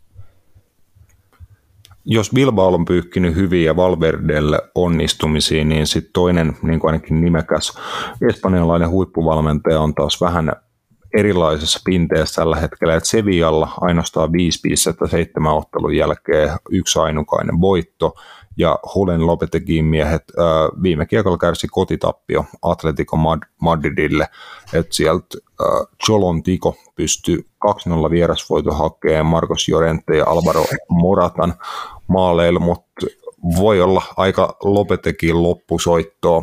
Tästä taas justiinsa tänään pelattava mestarien liigaottelu viikonloppuna heillä, heillä vastasi Lali, Laligan puolella sitten äh, no äsken mainittu Una äh, ton, ton Valverden Athletic Bilbao, niin Sevilla haasteet riittää ja ollaan tässä niin kuin monta viikkoa jo niitä lopetekin mahdollisia potkuja Matias odotettu, mutta veikkaako, että saadaanko vielä kauan odottaa? Ää, ei välttämättä isot huutan ollut, että hän olisi äh, äh, Wolvesin uusi päävalmentaja. Bruno mm. Larsin, että välttämättä potkuja ei tuu, että se voi olla vaan, että hän sitten, hänen sopimus puretaan, puretaan niin hän siirtyy sitten sinne, en tiedä. Äh, eihän tämä nyt ollut Sevialle ja varmastikaan Jule Lopetikille semmoinen niinku ideaali kausi aloittaa, että hei, hänen niinku tälläkin kaudella aloittavassa puolustusnelikossa on ollut pelaajia kuten Kike Salas ja Jose Angel Carmona, jotka molemmat pelas äh, Sevian tuossa kakkosjengissä äh, niin, niin sanottua sekunda b viime kaudella. Niin hän avauskokoonpanon pelaajia, 20 pelaajat. Toinen oikea pakki, toinen toppari. Sitten siellä on Tangui Nianzu, joka tuli tuolta Bayernista, hän on 20. Myös lahjakas nuori ranskalaistoppari, mutta kokemus hyvin vähän. Niin miten, mi, tai sille jotenkin, että että jos sun koko alakerrasta menee, niin se menee a, kokonaan uusiksi ja sen keski-ikä on noin 20, niin eihän tämä nyt voinut olla silleen niin kuin myöskään Jule Lopetikille yllätys, että Sevilla tulee olemaan aika vaikeeta. Ja eihän toi hyökkäyskään nyt välttämättä niin supermairittelevaa, että jos sun laitureen pelaa Isko ja Erik Lamela, niin, niin pallotaitoa pirusti, mutta sitten just, että, että tota, tapahtuuko hirveästi muuta, niin kyllä mä näen, että, että Sevilla voi oikeasti niin kuin, Sevillalla voi käydä tiedätkö Valencia tällä kaudella. Että ne saattaa oikeasti olla siellä niin kuin alemmas kympissäkin jopa huonolla tuurilla. Mm, ja jos toi Lopetekin pesti niin aukeaa, niin siinä on sitten supermielenkiintoinen päävalmentajapaikka, että kandidaatteja olisi niin kuin muutamat vapailla markkinoilla on Mauricio Pochettino, Thomas Tuchel ja ja mit, mitä kaikkea, niin vaihtoehtoja kyllä olisi. Saksalainen Espanjan liiga, se ei ole mikään kovin tyypillinen näky, mutta sitten taas toi Pochettino läppä, mulla tuli mieleen, että siinä voisi jopa niin olla hänelle sopiva seura Sevilla, niin kuin, en tiedä mitä, mitä ajatuksia sul Matias siitä, mutta niin kuin hänen aikaisempi ura huomioon ottaen, niin voisi sopia niin kuin kenties aika hy- hyvinkin Pochettinolle. No se ainakin mun mielestä todistettiin niin PSG-aikana, että Mauricio Pochettinosta ei ole ihan tuommoisen super superjoukkojen päävalmentajaksi. Et, et mä näen, että Sevilla on enemmän semmoinen, voiko mä sanoa, että Espanjan Tottenham, tyylinen, tyylinen joukkue, että paljon, pelaa hyvää jalkapalloa, potentiaalia, haastaa aina isoin, mutta ei voita koskaan mitään niin mun mielestä se on niinku ehkä se, mikä, mikä niinku Pochettino, tuossa olisi niinku projekti hänelle. Niin kuin tuossa oli Jule Lopetekille, että Lopetekiikaan ei ollut oikea mies Real Madridin päävalmentajaksi, mutta, mutta sitten taas ää, tuolla hän on saanut erinomaisia tuloksia. Mutta en tiedä, Thomas Tuchel ei tuota paikkaa tuottaa, mä oon ihan varma. Hänelle oli tarjottu Levekuuseninkin päävalmentajapaikkaa, mutta oli kieltäytynyt. En mä, mä, mä veikkaan, että Thomas Tuchel kyllä tavoittelee niinku se ottaa niitä Max, Max Allegrin potkui. Joo, ää, tästä ei saada hienoa asensilta Bundesligaan siellä buliperjantai-ottelus Bayern München onnistukaataan 4-0 lukemin Bayer Leverkusen, niin Lukas Radetskin selän taakse on mennyt aika tiuhaa tahtia maaleja viime aikoina, mutta sielläkin homma sitten eskaloitu siten, että päävalmentajan vaihdos ollaan tekemässä. Tehty. Joo, tai niin kuin potkut, on, potkut on jo annettu, mutta tota, uh, huhuissa on, en tiedä... Ei, voi, va- varmistettiin just. Joo. Okei, okay. eli Xabi Alonso on uusi Bayer Leverkusen päävalmentaja. Joo. Jeba, jeba. Xabi Alonso oltiin viemässä jo vuosi sitten kesällä, niin Mönchengladbachiin. Me oltiin viemässä häntä Leipzigiin kesken kauden pelastua tai valmennustot Sociedadin B-joukkuetta kauden loppuun, he tippuivat sitten sinne sekunda B.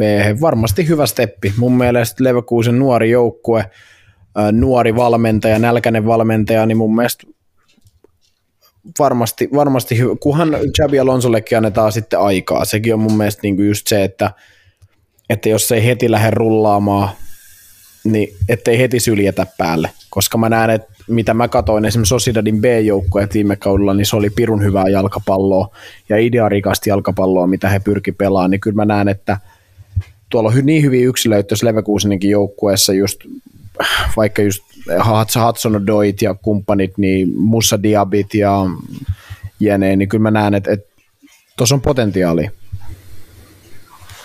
Joo, super, super mielenkiintoinen päävalmentajanimitys ja niin kuin entinen huippupelaaja, niin ainahan on mielenkiintoisia nähdä, että miten se valmentajaura niin kuin huipputason lähtee. Xabi Alonso toki just, että on kokemusta hakenut sieltä äh, vähän vaatimattomammasta ympäristöstä Sociedadin B-joukkueessa, että varmasti niin kuin kovaa kokemusta valmentajana, mutta niin just pystyy tekemään sen vähän piilossa niin kuin suuri, suurimmilta parrasvaloilta ja näin poispäin, niin varmasti on niin kuin auttanut häntä siinä, että on valmiimpi nyt ottaa tuon pestin vastaan, kuin esimerkiksi silloin, kun sitä Mönchengladbach pesti reilu vuosi takaperin hänelle tarjottiin, niin silloin oli vielä niin kuin itse tehnyt päätöksen, että kerryttää kokemusta Sociedadissa eikä lähde Bundesligaan, mutta nyt se kutsu tuli ja Xabi Alonson päävalmentajaura niin kuin todenteolla käyntiin. Italiassa piipahdetaan sitten tähän perään nopsaa. Siellä tota, Setä Jose oli laittanut bussin niin kuin kahteen kertaan parkkiin, että Giuseppe Meazzan niin kuin ulkopuolelle ja sisäpuolelle.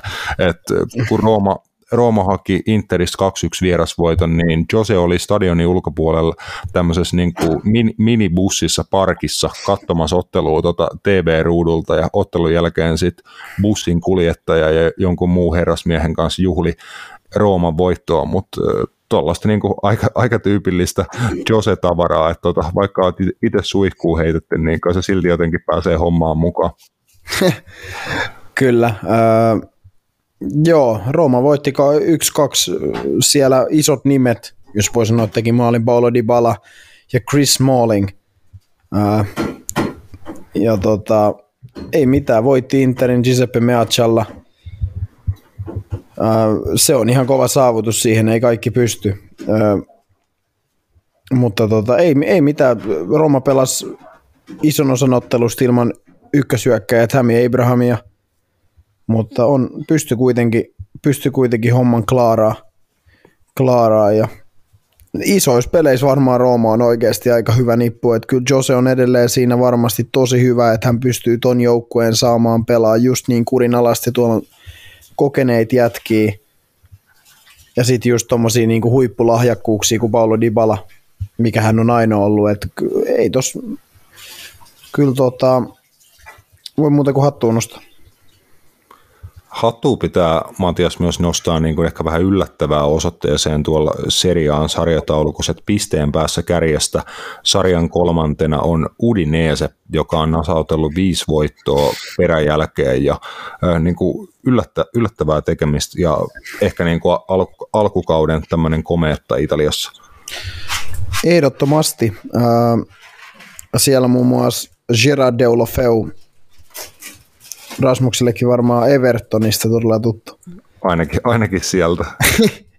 tuttu mies, niin, niin tota, ollut hyvä siskussa ja Joo, äh, on pelannut niin kuin yllättävänkin hyvää, hyvää fudista ja, ja tehokasta sellaista, että oikeastaan sen enempää analyysiä en lähde tekemään Udineesta, koska ei ole, ei ole niin kompetenssia siihen, mutta tota, hyvin, hyvin siellä on niin kuin mennyt ja, ja tota, onko siinä sitten, onko Udineessa tämmöinen niin uusi Atalanta, olisiko he niin kuin jotenkin itsensä kanssa tuomassa tähän niin kuin tämmöiseen takaisin tähän italialaiseen tämmöiseen huippu, huippu tota, en mä tiedä muistatteko te vielä ajat, kun oli Di Natalet ja äh, Sanchezit ja Joo, muistan, oli? muistan toki jo. Silloin oli, oli yllättä, yllättävän hyvä tiimi niihin aikoihin. Eikö se ollut mestarien liigassakin? Ainakin lohkossa. Mun mielestä he pääsi joku kerta. Mulla on niin kuin vahva haisti, että Dinataale on ainakin jotain, jotain tota, joku 2011-2010 tai jotain. Mulla on niin kuin, voin olla kyllä ihan, että Eurooppa-liigassa ainakin ollut, mutta kuitenkin niin tota, Udinesehan niin tuossa vaiheessa oli niin kuin tosi, hyväkin italialainen joukkue, että sitten se vähän hiipui, mutta ehkä on tulossa takaisin. Kyllä, Udineeselle seuraavana Atalanta, joka heitä tosiaan sen pisteen verran edellä, niin siinä on tulevalle viikonlopulle kova, kova kamppailu seriaasta, mutta käydään sitä vaikka seuraavassa jaksossa sitten paremmin läpi. Äh, hyvätään nä- näillä vauhdeilla. No okei, vielä, vielä yksi läppä Italiasta, niin siinä on hyvä aasinsilta sitten on ne mestarien liigaa, että Napoli jatkaa siellä äh, sarjakärjessä edelliseltä kiekalta 3-1 kotivoitto Torinosta, ja he jatko aika komeata meininkiä sitten tuolla mestarien liigan puolelle, että A-lohko, A-lohkos Napoli matkas Amsterdamin ajaksi vieraaksi ja haki sieltä aika huiman 6-1 vierasvoito. Uh, joo, sitä ei hirveän moni joukkue ole kyllä tehnyt. Uh, Ajax meni johtoon Mohamed Gudusin. Onko tämä nyt, Gudus on jonkun tason komea, että tällä kaudella kyllä tuo Ajaxissa – ajaksissa, niin hänen maalillaan, tai no hänelle se merkittiin, Kenneth Taylor veti häntä sääreen ja se kimposi siitä maali. Uh, Mutta sen jälkeen kyllä oikeastaan alkoi sitten niin kuin, uh, kyllä Napoli, Napoli show, että Raspadori osui muutaman kerran ja ketäs muut siellä osu? Di Lorenzo, hieno pusku. Ja sitten Quaradona osui myös. Ja mitäs kai, ketä, ketä muut siellä osui vielä? Simeone, niin, totta. Että olihan siellä vaikka minkälaista, minkälaista. mutta Napoli on kyllä niin kuin ainakin tähän mennessä, niin kyllä varmasti, varmasti joukkojen, mitä ää, moni ei halua kohdata just sen takia, että toi tulivoima näyttäisi olevan kyllä ihan, ihan kunnossa. Joo, siellä on Spalletti kyllä vakuuttavaa palloa alkukaudessa saanut Napolin pelaamaan. Napoli yhdeksällä pisteellä puhtaalla pelillä A-lohkon kärjessä. Liverpool nousi kolmen pisteen päähän Napolista, 2-0 kotivoitto Rangersista. Tuloksessa ei mitään niin kuin sen suurempaa ihmeteltävää, pakollinen niin kuin rutiinivoitto Liverpoolille joka tapauksessa. Rangers ei näyttänyt kovin hyvältä jalkapallojoukkueelta. Tietenkin niin kuin hieno rani viime kaudella ne Eurooppa-liiga-finaaliin asti pudotti muun muassa Leipzigin ja Dortmundin siinä matkallaan ja mitä, mitä kaikkea, mutta ei ollut kyllä semmoista henkeä nähtävissä joukkueessa. Mun pitää Matias ihmetellä, että miten Glenn Kamara ei mahdu keskikentälle, jos siellä pelaa John Lundström ja Steven Davies. Niin, mä en tiedä. Mä, mä taisin sulle eilen vastata siihen, että ehkä, se, ehkä Van Bronckhorst kokee, että noi kaverit toimi paremmin siinä, mitä he yritti tehdä. Se on sitten just, että yrittikö he mitään järkevää. Hei mm. Helkkari, onko siellä ollut pelaamassa tämä... Joo, oli Liverpool-legendakin pääsi pelaamaan, Ben Davis. Totta. Kyllä, ja myös Ryan Kent tietenkin pääsi entisseuraansa vastaan jo. No okei, okay, no okei, okay, hei. siinä mun mielestä kertoo Rangersin tasosta. Mä oon digannut Ryan Kentistä aina pelaajana, mutta hei, jos se on tavallaan ehkä ton joukkojen paras pelaaja, niin kuin, ketä heillä oli avauksessa, niin kertoo aika paljon. Tai silleen, että niin. Et onhan, onhan, siis, ja ollaan puhuttu niin kuin James Tavernierista ja kumppaneista, että kyllähän tuossa niin kuin, Rangers ei ole mestariliigatasoinen joukkue. Se on niin kuin mun mielestä selvää, että, että, että se ehkä vähän se Eurooppa-liigan rani jotenkin ehkä sitten vähän vääristi, vääristi sitä hommaa, hommaa mutta tota, ei mitään. Tärkeä voitto Liverpoolille ja, ja, ja ei siinä he pelaa hyvin. Joo, ja Liverpoolille ylivoimaisesti koko kauden paras niin kuin esitys jalkapallojoukkueena.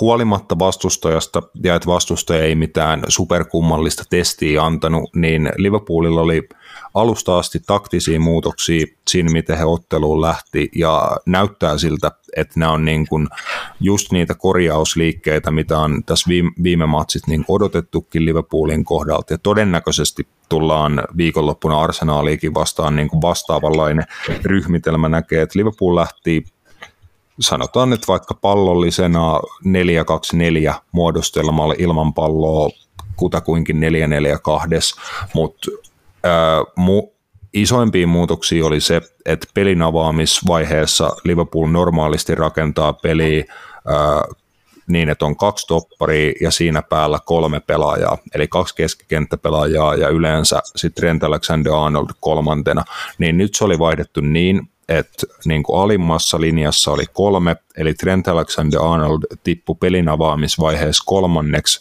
keskuspuolustajaksi Joel Matipin viereen, eli he sitten Matipin ja Van Dijkin kanssa muodosti sen kolmikon. Se antoi Kostas Chimikasille niin kuin luvan lähtee vähän korkeammalle siellä vasemmalla puolella, ja Mousala sitten taas oikealle piti sen leve, leveyden oikealla laidalla, keskellä Diego Jota, Darwin Nunez ja vasemmalla sitten Luis Diaz, niin uudenlainen niin kuin ryhmitelmä Liverpoolille ja he nimenomaan pysty pallottomana varsinkin peittämään niitä aukkoja siinä kentän keskustassa, saamaan riistoi, saa pallon nopeasti takaisin ja pelin avaamisessa oli paljon niin kuin järkevämpiä vaihtoehtoja. Et Liverpoolin pelaajat oli paremmin niin kuin synkassa keskenään ja se oli nähtävissä kyllä niin kuin ton koko ottelun ajan, niin tärkeä, tärkeä nimenomaan peliesitys Liverpoolin kannalta ja nyt heillä on niin kuin vihdoin jotain, minkä päälle rakentaa niin kuin tämän kauden sitä uutta, uutta tapaa uusille pelaajille ja näin, niin tärkeä, tärkeä peli Liverpoolille. Oliko se niin kuin back to basics? Joo, niin kuin mentiin takaisin tietynlaisiin perusasioihin just siinä pallottomassa puolustamisessa ja pari pientä muutosta, etteihän noin niin kuin formaatio, pelipaikkamuutokset, ne on pienen pieniä asioita, että se pelityyli, ja se, mitä halutaan tehdä, se pysyy ihan samana, mutta se voi joskus ratkaista, että onko se viisi metriä oikealla vai vasemmalla, niin se on jalkapallo siis iso juttu, niin Jurgen Klopp ja valmennusryhmä oli löytänyt, löytänyt jo niitä tärkeitä perusasioita. Selvä. Siitä on Liverpoolille aika paljon hyötyy viikonlopun alla, koska valioliikassa hommat niin kuin alkaa tiivistyä. Seuraavat kaksi peliä tosiaan Arsenal ja Manchester City, niin ihan oikea-aikainen ryhtiliike Liverpoolilta pelillisellä puolella, mutta puhutaan valioliikahommista seuraavassa jaksossa eteenpäin. Sitten näissä tuolla B-lohkossa homma on aika tasa, tasaisena, mutta yllättäen lohkon kärjes puhtaalla pelillä Club Bruges, ja siellä on Simon Mignoleen maali pysynyt kolme ottelua koskemattomana, että belgialaiset ei ole vielä maaliakaan päästänyt ja johtaa, johtaa lohkoa, ö, otti 2-0 voito Atletico Madridista, joka tippui lohkon viimeiseksi. Club Bruges ja Napoli mestariliikan finaali keväällä 2023, olisiko? Ei se taida olla oikeastaan muuta kuin, että jos nämä jengit voittaa, voittaa lohkon, niin sitten tulee aika kyl, kylmää varmaan heti siinä niin kuin seuraavalla kiekalla. Joo, mutta täytyy, täytyy sanoa, että Club Rouge on pisteen päässä jatkopeleistä ja se on mun mielestä jo niin kuin äärimmäisen kova suoritus belgialaiselle joukkueelle. Muuten tuossa lohkossa on oikeastaan kaikki avoin. Totta kai siis, eihän sitä tiedä, voihin Club Rougekin hävitä seuraavat kolme peliä, mutta on silti aika lähellä jatko, jatkomenoa ja Atletikon ei tarvitsisi mennä mun mielestä jatkoon. Sitä mä en enää jaksa nähdä, että Mm. En mä tiedä, jaksatteko sekään. Ei, kun se, on joka, se on joka kevät just se, just se sama. Niin kuin sen tietää, mitä ne tekee sitten, kun mennään sinne pudotuspeleihin. se on sitä ihan armotonta kakkailua. Et silloin tällöin se johonkin tulokseen saattaa riittää, mutta joo, kyllä se on ehkä niin kuin nähty.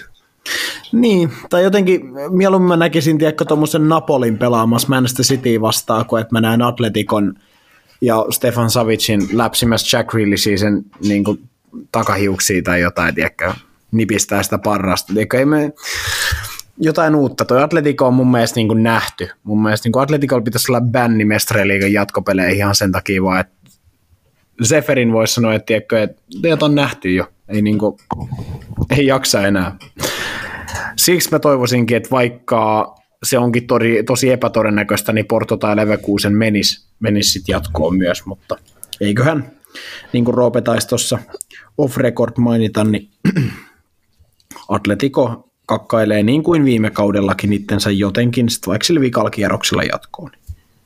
En mä tiedä, mulla on joku semmoinen niinku soft spot niinku tolle ultimaattiselle kakkailulle. Et vaikka se on niinku kauka, kaukana niinku oikeasta tai niinku laadukkaasta ja niinku hyvästä jalkapallosta, niin toikin on niinku tapa, jos luo siihen niinku hauskan ö, vivahteen, että sä et näe tätä niinku mo- keneltäkään muulta oikeastaan kuin niinku tikolta. Et Niin, ja se on, sinänsä, ja se on viihdettä. Se on kuitenkin, että sen, sen sä voit Niin, aina, niin kuin, sä, tiedät, sä tiedät, että Tikon peleissä tapahtuu. Siellä tulee punakortteja, tulee maaleja, Diego Sime, Simeone vetää polviliukuja, ja niin kuin, se on viihdyttävä jengi, ei välttämättä millään kovin esteettisellä tai niin kuin Kyllä. runo, runollisella Kyllä. tavalla, mutta viihdettä he tarjoaa. Jep, silleen, että niinku, mä oon nähnyt tosi paljon niinku laadukasta jalkapalloa, mutta sit niinku just välillä on hauska nähdä niinku tollasta, niinku se luo siihen niinku sen, no vaihtelu virkistää ment- mentaliteettia niinku tapahtumaketjun, niin se on jotenkin, vaikka se niinku tietää kutakuinkin, että ei nää tuu kuitenkaan niinku voittaa niinku pidemmän päälle yhtään ketään, mutta se niinku luo siinä niinku yhdessä hetkessä, yhdessä matsissa, yhdessä otteluparissa niinku semmoisia hauskoja tuntemuksia, mitä voi ihminen kokea, kun katsoo jalkapalloottelua, niin se on, se on hauska tunne. Mutta atle, Atletico ja vaihtelu ei kyllä sovi samaan lauseeseen. No ei, ei periaatteessa, joo, oot ihan oikeas, mutta Ei mä kyllä, kyllä mä hiffaan, mitä te meinaatte, mutta mulla on vaan jotenkin se, että et, et, et sä oot jos, nähnyt niitä ehkä vähän Niin, jos At- Atletico olisi sarja, ja siinä sarjassa olisi kymmenen kautta, niin mä olisin katsonut, tiedätkö, sen, mä, mä vedän sitä kymmenennettä kautta nyt tai seitsemänto- seitsemäntoista kertaa, tiedätkö, silleen, että, että mä tiedän jo, miten tämä tulee menee, niin siksi mä en enää jaksa, tiedätkö, mä haluan jotain uutta freshia, tiedätkö, te ette katso laliigaa, mutta kun mä katson vittu sielläkin sitä paskailua, niin sit mä oon niinku ihan finaalissa, jos mä näen, että on jossain mestarien liigassa vielä, tiedätkö, ripuloimassa jonkun sitin päälle silleen puolittain ainakin. Niin e- jotenkin, no joo, en mä tiedä, siis mm, jot, jotain muuta. Vaikka sitten se Xabi Alonson Leverkusen menisi jatkoon, siinäkin olisi ainakin jotain mielenkiintoista. Juu, se on aika jän, jännässä ja tasaisessa tilanteessa. Alonsokin ottaa Leverkusenin puikot haltuun tässä, tässä kohtaa, että siellä on kolme jengiä kolmessa pisteessä, että tuossa lohkossa voi kyllä ihan mitä vaan vielä tapahtua, mutta niin, niin voi myöskin D-lohkossa, jossa Frankfurt ja Tottenham paini 0-0 tasapelin. Marseille pystyi ottamaan ensimmäisen voittonsa äh, ihan vakuuttavallakin, vakuuttavallakin tavalla 4-1 voitto Sporting Lissabonista, joka silti on lohkon kärjessä tällä hetkellä. Et tuollakin kolmen pisteen sisällä kaikki neljä joukkuetta. Onko Rasmus nähnyt yhtään, mitä siinä ottelussa niin tapahtui, varsinkin tuossa eka, ekalla puolella?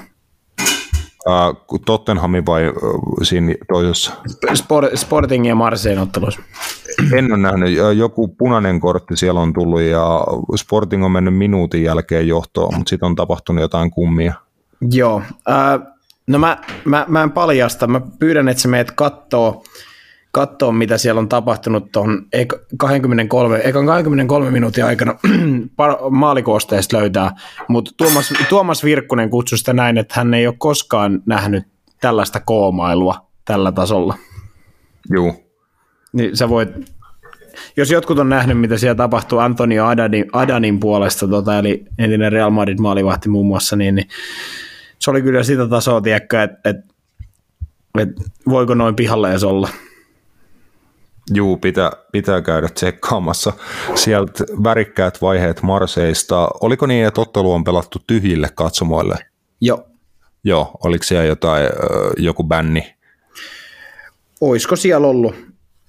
En, en syytään tiedä, mutta, mutta 600 ihmistä oli paikalla, eli oletettavasti toimittajia ja sitten seuraedustajia varmaan sitten aika pitkälti. Että. Niin, juu. Mutta ei ollut, ei ollut kannattajia. Joo, Kyllä vain. Sitten päästäänkin siihen, mitä sä oot Matias koko jakson odottanut, eli tota Barcelonan tappioon aikaisemmin jo mainittu Giuseppe Meazzal. Hakan Chalhonoglu maali ensimmäisen puolen lisäajalla riitti ton ottelun voittomaaliksi, mutta siellä on, siellä on ollut vartarkastuksia vähän molempiin suuntiin ja kaiken näköistä, mutta Barcelona lähti lopulta tyhjin käsin kotiin ja sulla oli niin kuin muutama sananen varattu tota, sen johdosta. Niin, no eilen olisi ollut varmaan vielä enemmän, nyt mä oon vähän rauhoittunut. Mutta tota, ää, Ko- koita ää... vähän ammentaa sieltä eilisestä vihasta. Vittu, se, siellä tuli ainakin semmoista tarinointia, tarinointia että mä viittin sitä, sitä tänne. Voin mä siihen loppuun sitten sanoa. Mutta tota, ää, no kyllähän tämä nyt taas oli sitten niinku No pisti vituttamaan, siis suoraan sanottuna. Kyllähän tämä nyt oli taas semmoista kurapaskaa, niin että et mä oon jopa niin kuin tottunut tähän, ja tämä on vähän liian yleistä jo. Tai siis silleen, että me, varsinkin mestareen liikasta oli Barcelona taas aivan hirveät skeidaa, ja se on eka syy, miksi Bar- Barcelona tämän ottelun niin kuin hävis. Huom, hävis. Barcelona ei sitä ottelun missään nimessä on saanut voittaa, mutta ei myöskään mun mielestä hävitä. Ää, mun mielestä äh, Javin taktiset valinnat meni aivan vituilleen, anteeksi tämä kiroilu, äh, mutta tota, meni aivan metsää. Mun, mun mielestä niin kuin, tai jotenkin niin kuin tuntuu, että Javi Hernandez ei ole ehkä vielä ihan sisäistänyt sitä, että mitä on mestarien liiga jalkapallo verrattu mitä on La Liga tai sarja jalkapallo. Et mestariliigassa on kuitenkin silloin kuusi alkulohkon matsia, ja tässäkin lohkos on kolme huippujoukkoa, ja sitten on yksi heittopussi. Niin hän ei ehkä niin ole sisäistänyt just sitä, että mestarien liigassa on pakko aina vähän mukautua myös siihen, mitä kaveri tekee.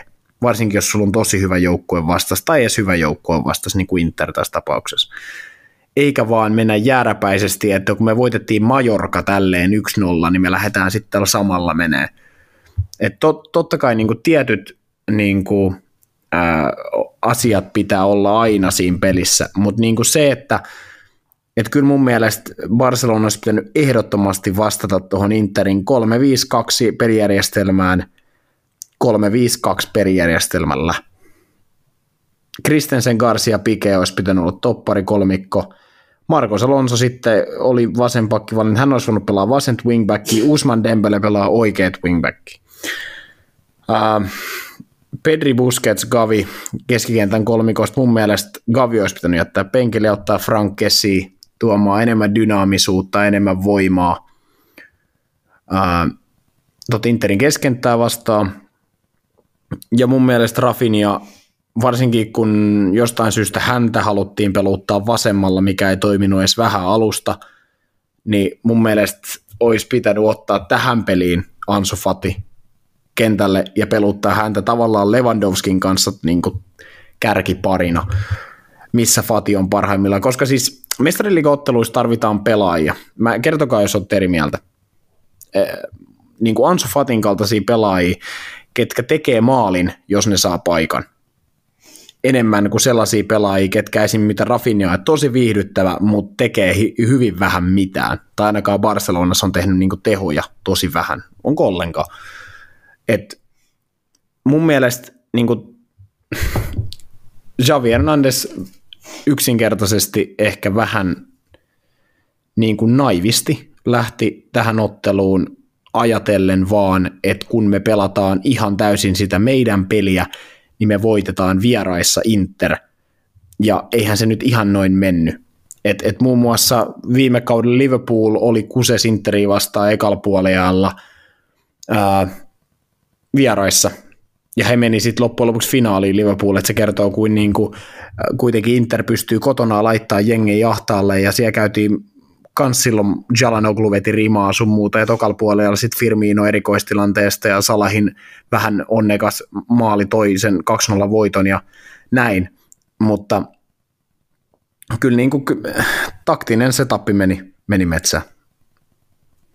Joo, muistan jo tuolla viime kaudella puhuneeni siitä, että mun mielestä Inzaghi Inter oli yksi parhaita joukkueita mestarien liigassa, jota tuli niin kuin nähty esim. Liverpoolin vastustajista niin, niin kuin ihan parhaimmistoa pelillisesti, että aiheutti paljon paljon ongelmia itse asiassa kummassakin osaottelussa, mutta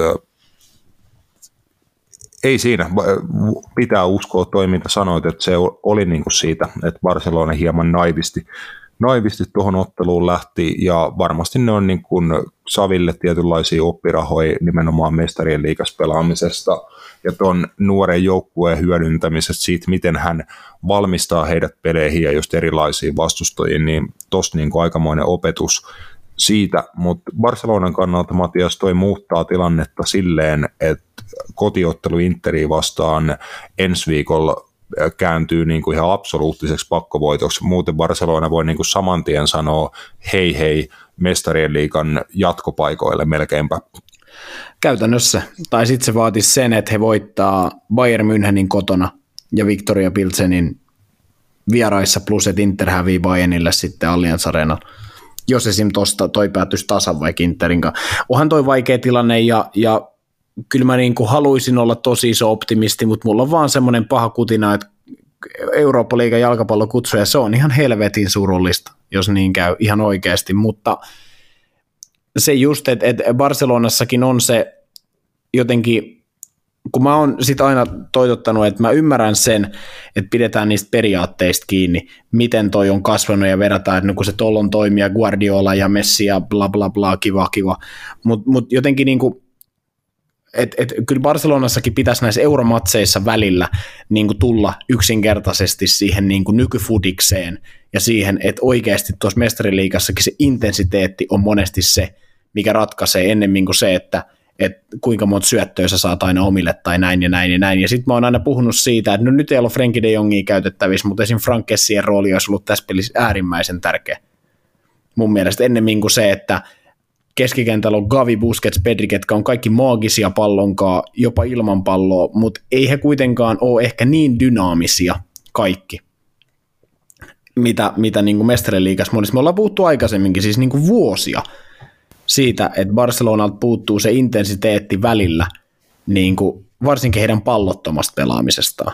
Ja se oli mun mielestä niin kuin jälleen kerran nähtäisi. Pallohan liikkuu nätisti ja, ja niin kuin, se on kivan näköistä, miten Barsa pelaa, mutta se just, että se nähtiin Bayern München ottelussa, että pallollinen peli oli mintissä, niin se peli olisi pitänyt voittaa, mutta sitten just, että hävittiin sitten monesti niitä tilanteen vaihtoja ihan puhtaasti siihen, että ei ollut vaan tarpeeksi jalkoja.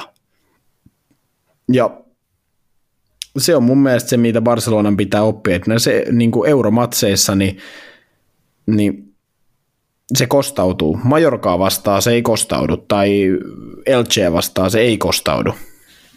Mutta näissä matseissa se kostautuu, ja mä, mä veikkaan, että Barcelona päätyy Eurooppa-liigaan niin ja sitten siihen, mitä Roope tuossa vihjaskin, että, että mitä mä tota olin eilen sitten kertonut. No nämä on sitten semmoisia juttuja, että, että tota, jos tällaisia oikeasti sitten tapahtuu, niin tämä on sen verran paha. Nämä, menee, nämä menee niin osastolle paskahuusi fantasiat. Joo. Joo, lapset alkaa kokeilla kotona. Joo, eli siis mä taisin eilen mainita niin, että, että tota keväällä 2023 Eurooppa-liigan välierä Barcelona United, toinen osa Camp Noulla, Cristiano Ronaldo penkiltä inee, pilkusta voittomaali, ilman paitaa siituuletus kulmalipulla. Ja vie Unitedin jatkoon. Ja sitten seuraavan päivänä me nauhoitetaan podcasti, jossa mä vedän pullollisen leijona viinaa ja sammun noin puolen tunnin nauhoittamisen jälkeen vaan ihan puhtaasti niin kuin vitutukseen. Koska siis toi, toi olisi semmoisia juttuja, että, että oikeasti siis mä voisin oikeasti sammua vitutukseen. Siis toi olisi niin kuin, niin kuin pa, yksi pahimpia juttuja, mitä voisi melkein käydä. Niin ei, tar- ei, tar- ei tarvi edes viinaa, aivot vaan niin kuin sammuttaa itteensä. siis Joo. se, niin kuin to, tonnin seteli ilmeessä, nukahat silmät auki ja sä vaan tuijotat niin kuin blackout. Joo, siis ei, niin paho, paho juttu. Toki se voi johtua siitä, että mä tein näitä päätelmiä, mä olin treeneistä tulos noin vartin yli 12, niin, niin se voi olla, että siinä oli jotkut höyryt muutenkin vielä päällä, kun pimeässä kävelet tuo, mutta, mutta tota, en tiedä. Jotenkin tämä nyt vaikuttaa siltä, että, että kyllä mä niin jotenkin näen, että Inter hakee tasurin Camp Noulta. Ja ää, Barcelona ei onnistu myöskään Bayerniin voittamaan kotona. Niin kyllä, kyllä mä vähän pelkään, että, että, että tota, torstai, torstaisin jatkuu Barcelonan kotipelit, mutta mä toivon, että näin ei ole. Joo, äh, vähän niin kuin sitä skenaario niin kuin edes ennakoiden, niin olisi se kyllä ihan massiivinen pettymys Barcelonalle. Mun mielestä se ei ole urheilullisesti se ei ole mikään supershokki. Urheilullisesti mä pystyn ihan hyväksyyn, että niin kuin Xavi Hernandezin ensimmäinen kokonainen kausi Parsan peräsimessä tosi paljon uusia pelaajia, vaihtuvuutta joukkueessa. Ei ole mulle mikään ihme, että toi joukkue ei ole vielä niin kuin koko kauden mittakaavassa semmoinen takuu varma tuloskone. Se ei ole mun mielestä mikään yllätys, mutta miten paljon he esim. panosti kesä, kesällä niin kuin siirtomarkkinoilla joukkueeseen satoin miljoonia niin kuin pelaajistoon, kaiken maailman verokikkailu ja niin kuin muuta, niin se asetti heille massiiviset paineet menestyä mestarien liigassa. Niin kuin mä veikkaan, että Barcelonan toimistolla on niin kuin kesällä jo laskettu, että meidän on pakko saada ne massit, mitä esim. mestarien liigan pudotuspelipaikasta saa, ja mielellään mentävä vaikka pari kertaa sielläkin vielä jatkoa, että sitä massia tulee lisää, niin jos Barcelona ei selviä lohkosta jatkoa, niin paineet esim. La Liga-mestaruuteen kasvaa aivan vitusti. Siis se olisi ihan grande katastrofi, jos me ei pääsisi lohkosta jatkoon. Vaikka onkin näin kova lohko, mutta silti, koska hei se on Barcelona, me ollaan puhuttu siitä, että, että kyllä toi niinku, ja sä katot noita pelaajia, ketä heillä on, niin, ja niitä satsauksia, niin kyllähän toi niinku, mutta toki sitten tämä nyt alkaa taas mennä niinku surkuupasuuden puolelle tämäkin, että, että Andreas Christensen loukkaantui eilen todennäköisesti kolme viikkoa sivussa, eli muun muassa ensi viikolla nähtävässä El Clasicossa nähdään todennäköisesti alakerta. Serhi Roberto, Gerard Piqué, Eri Garcia ja Jordi Alba, ja täytyy sanoa, että, että jos joku olisi mulle niin kuin ennen kautta sanonut, että mä tuun vielä kerrankin näkee tuolla kerran jossain muussa kuin harkkamatsissa, niin tuota, mä olisin niin kuin nauranut, mutta näköjään mä näen se sitten todennäköisesti El Clasicossa, että se on niin kuin, kyllähän tässä niin kuin Barcelonalla on ollut vähän huonoa tuuriakin, että kaikki heidän noin parhaat keskuspuolustajat on enemmän vähemmän nyt telakalla sitten jonkun aikaa. Et, en mä, siis joo, en, en tiedä, mutta tota, Interille, Interille propsit voitosta oli parempi, oli aggressiivisempi ja toteutti sitä pelisuunnitelmaa mun mielestä paremmin varmasti, millä he tuohon otteluun lähti. Et, et siitä niin kuin Simone Insaakille, niin iso käsi. Joo, mo, ehkä tässä vaiheessa on parasta todeta, että annetaan Barcelona-pelaajien ja Summatias kaikkien nukkuun niin kuin pari yötä. Pari yötä tässä ja. välissä. Sitten on perjantai, ollaan viikonlopun kynnykselle. Me päästään punnertaan seuraavan apitelellä jakso maailmalle perjantaina ja päästään sitten ennakoimaan tuota viikonlopun El Clasicoa, niin katsotaan, jos tilanne näyttää niin kuin rahtuisen valosammalta parin nukutun yön jälkeen. Joo, tai siis El Clasicohan on ensi viikolla vasta samana päivänä kuin on Liverpool Man City. Aivan, menee niin kuin, meneekö se niin kuin sitä seuraavalle vi- viikonlopulle? Joo, eli ens, ensi viikolla. Okei, okei, okei, okei, okei. Nyt mun mielestä Barcelona pelaa Celta Vigoa vastaan kotona Okei, okay, eli tässä on vielä, vielä niin kuin yksi välipeli, eli ehkä voi saada jonkun pelaajan vielä sitten El backiin. Toivotaan, toivotaan, mutta tota, ei siinä kyllä tämä tästä. Hyvä. Kiitos, kiitos herrat tästä keskiviikkoillan punneruksesta. Tässä alkaa taas kello, kello tökkiin sen verran, että tota, pitää laittaa homma pakettiin, että päästään nukkumaan, mutta palataan ihan parin päivän päästä uudestaan astialle. Kiitos Sepät, kiitos kaikki, moi moi. Moi. Thank you.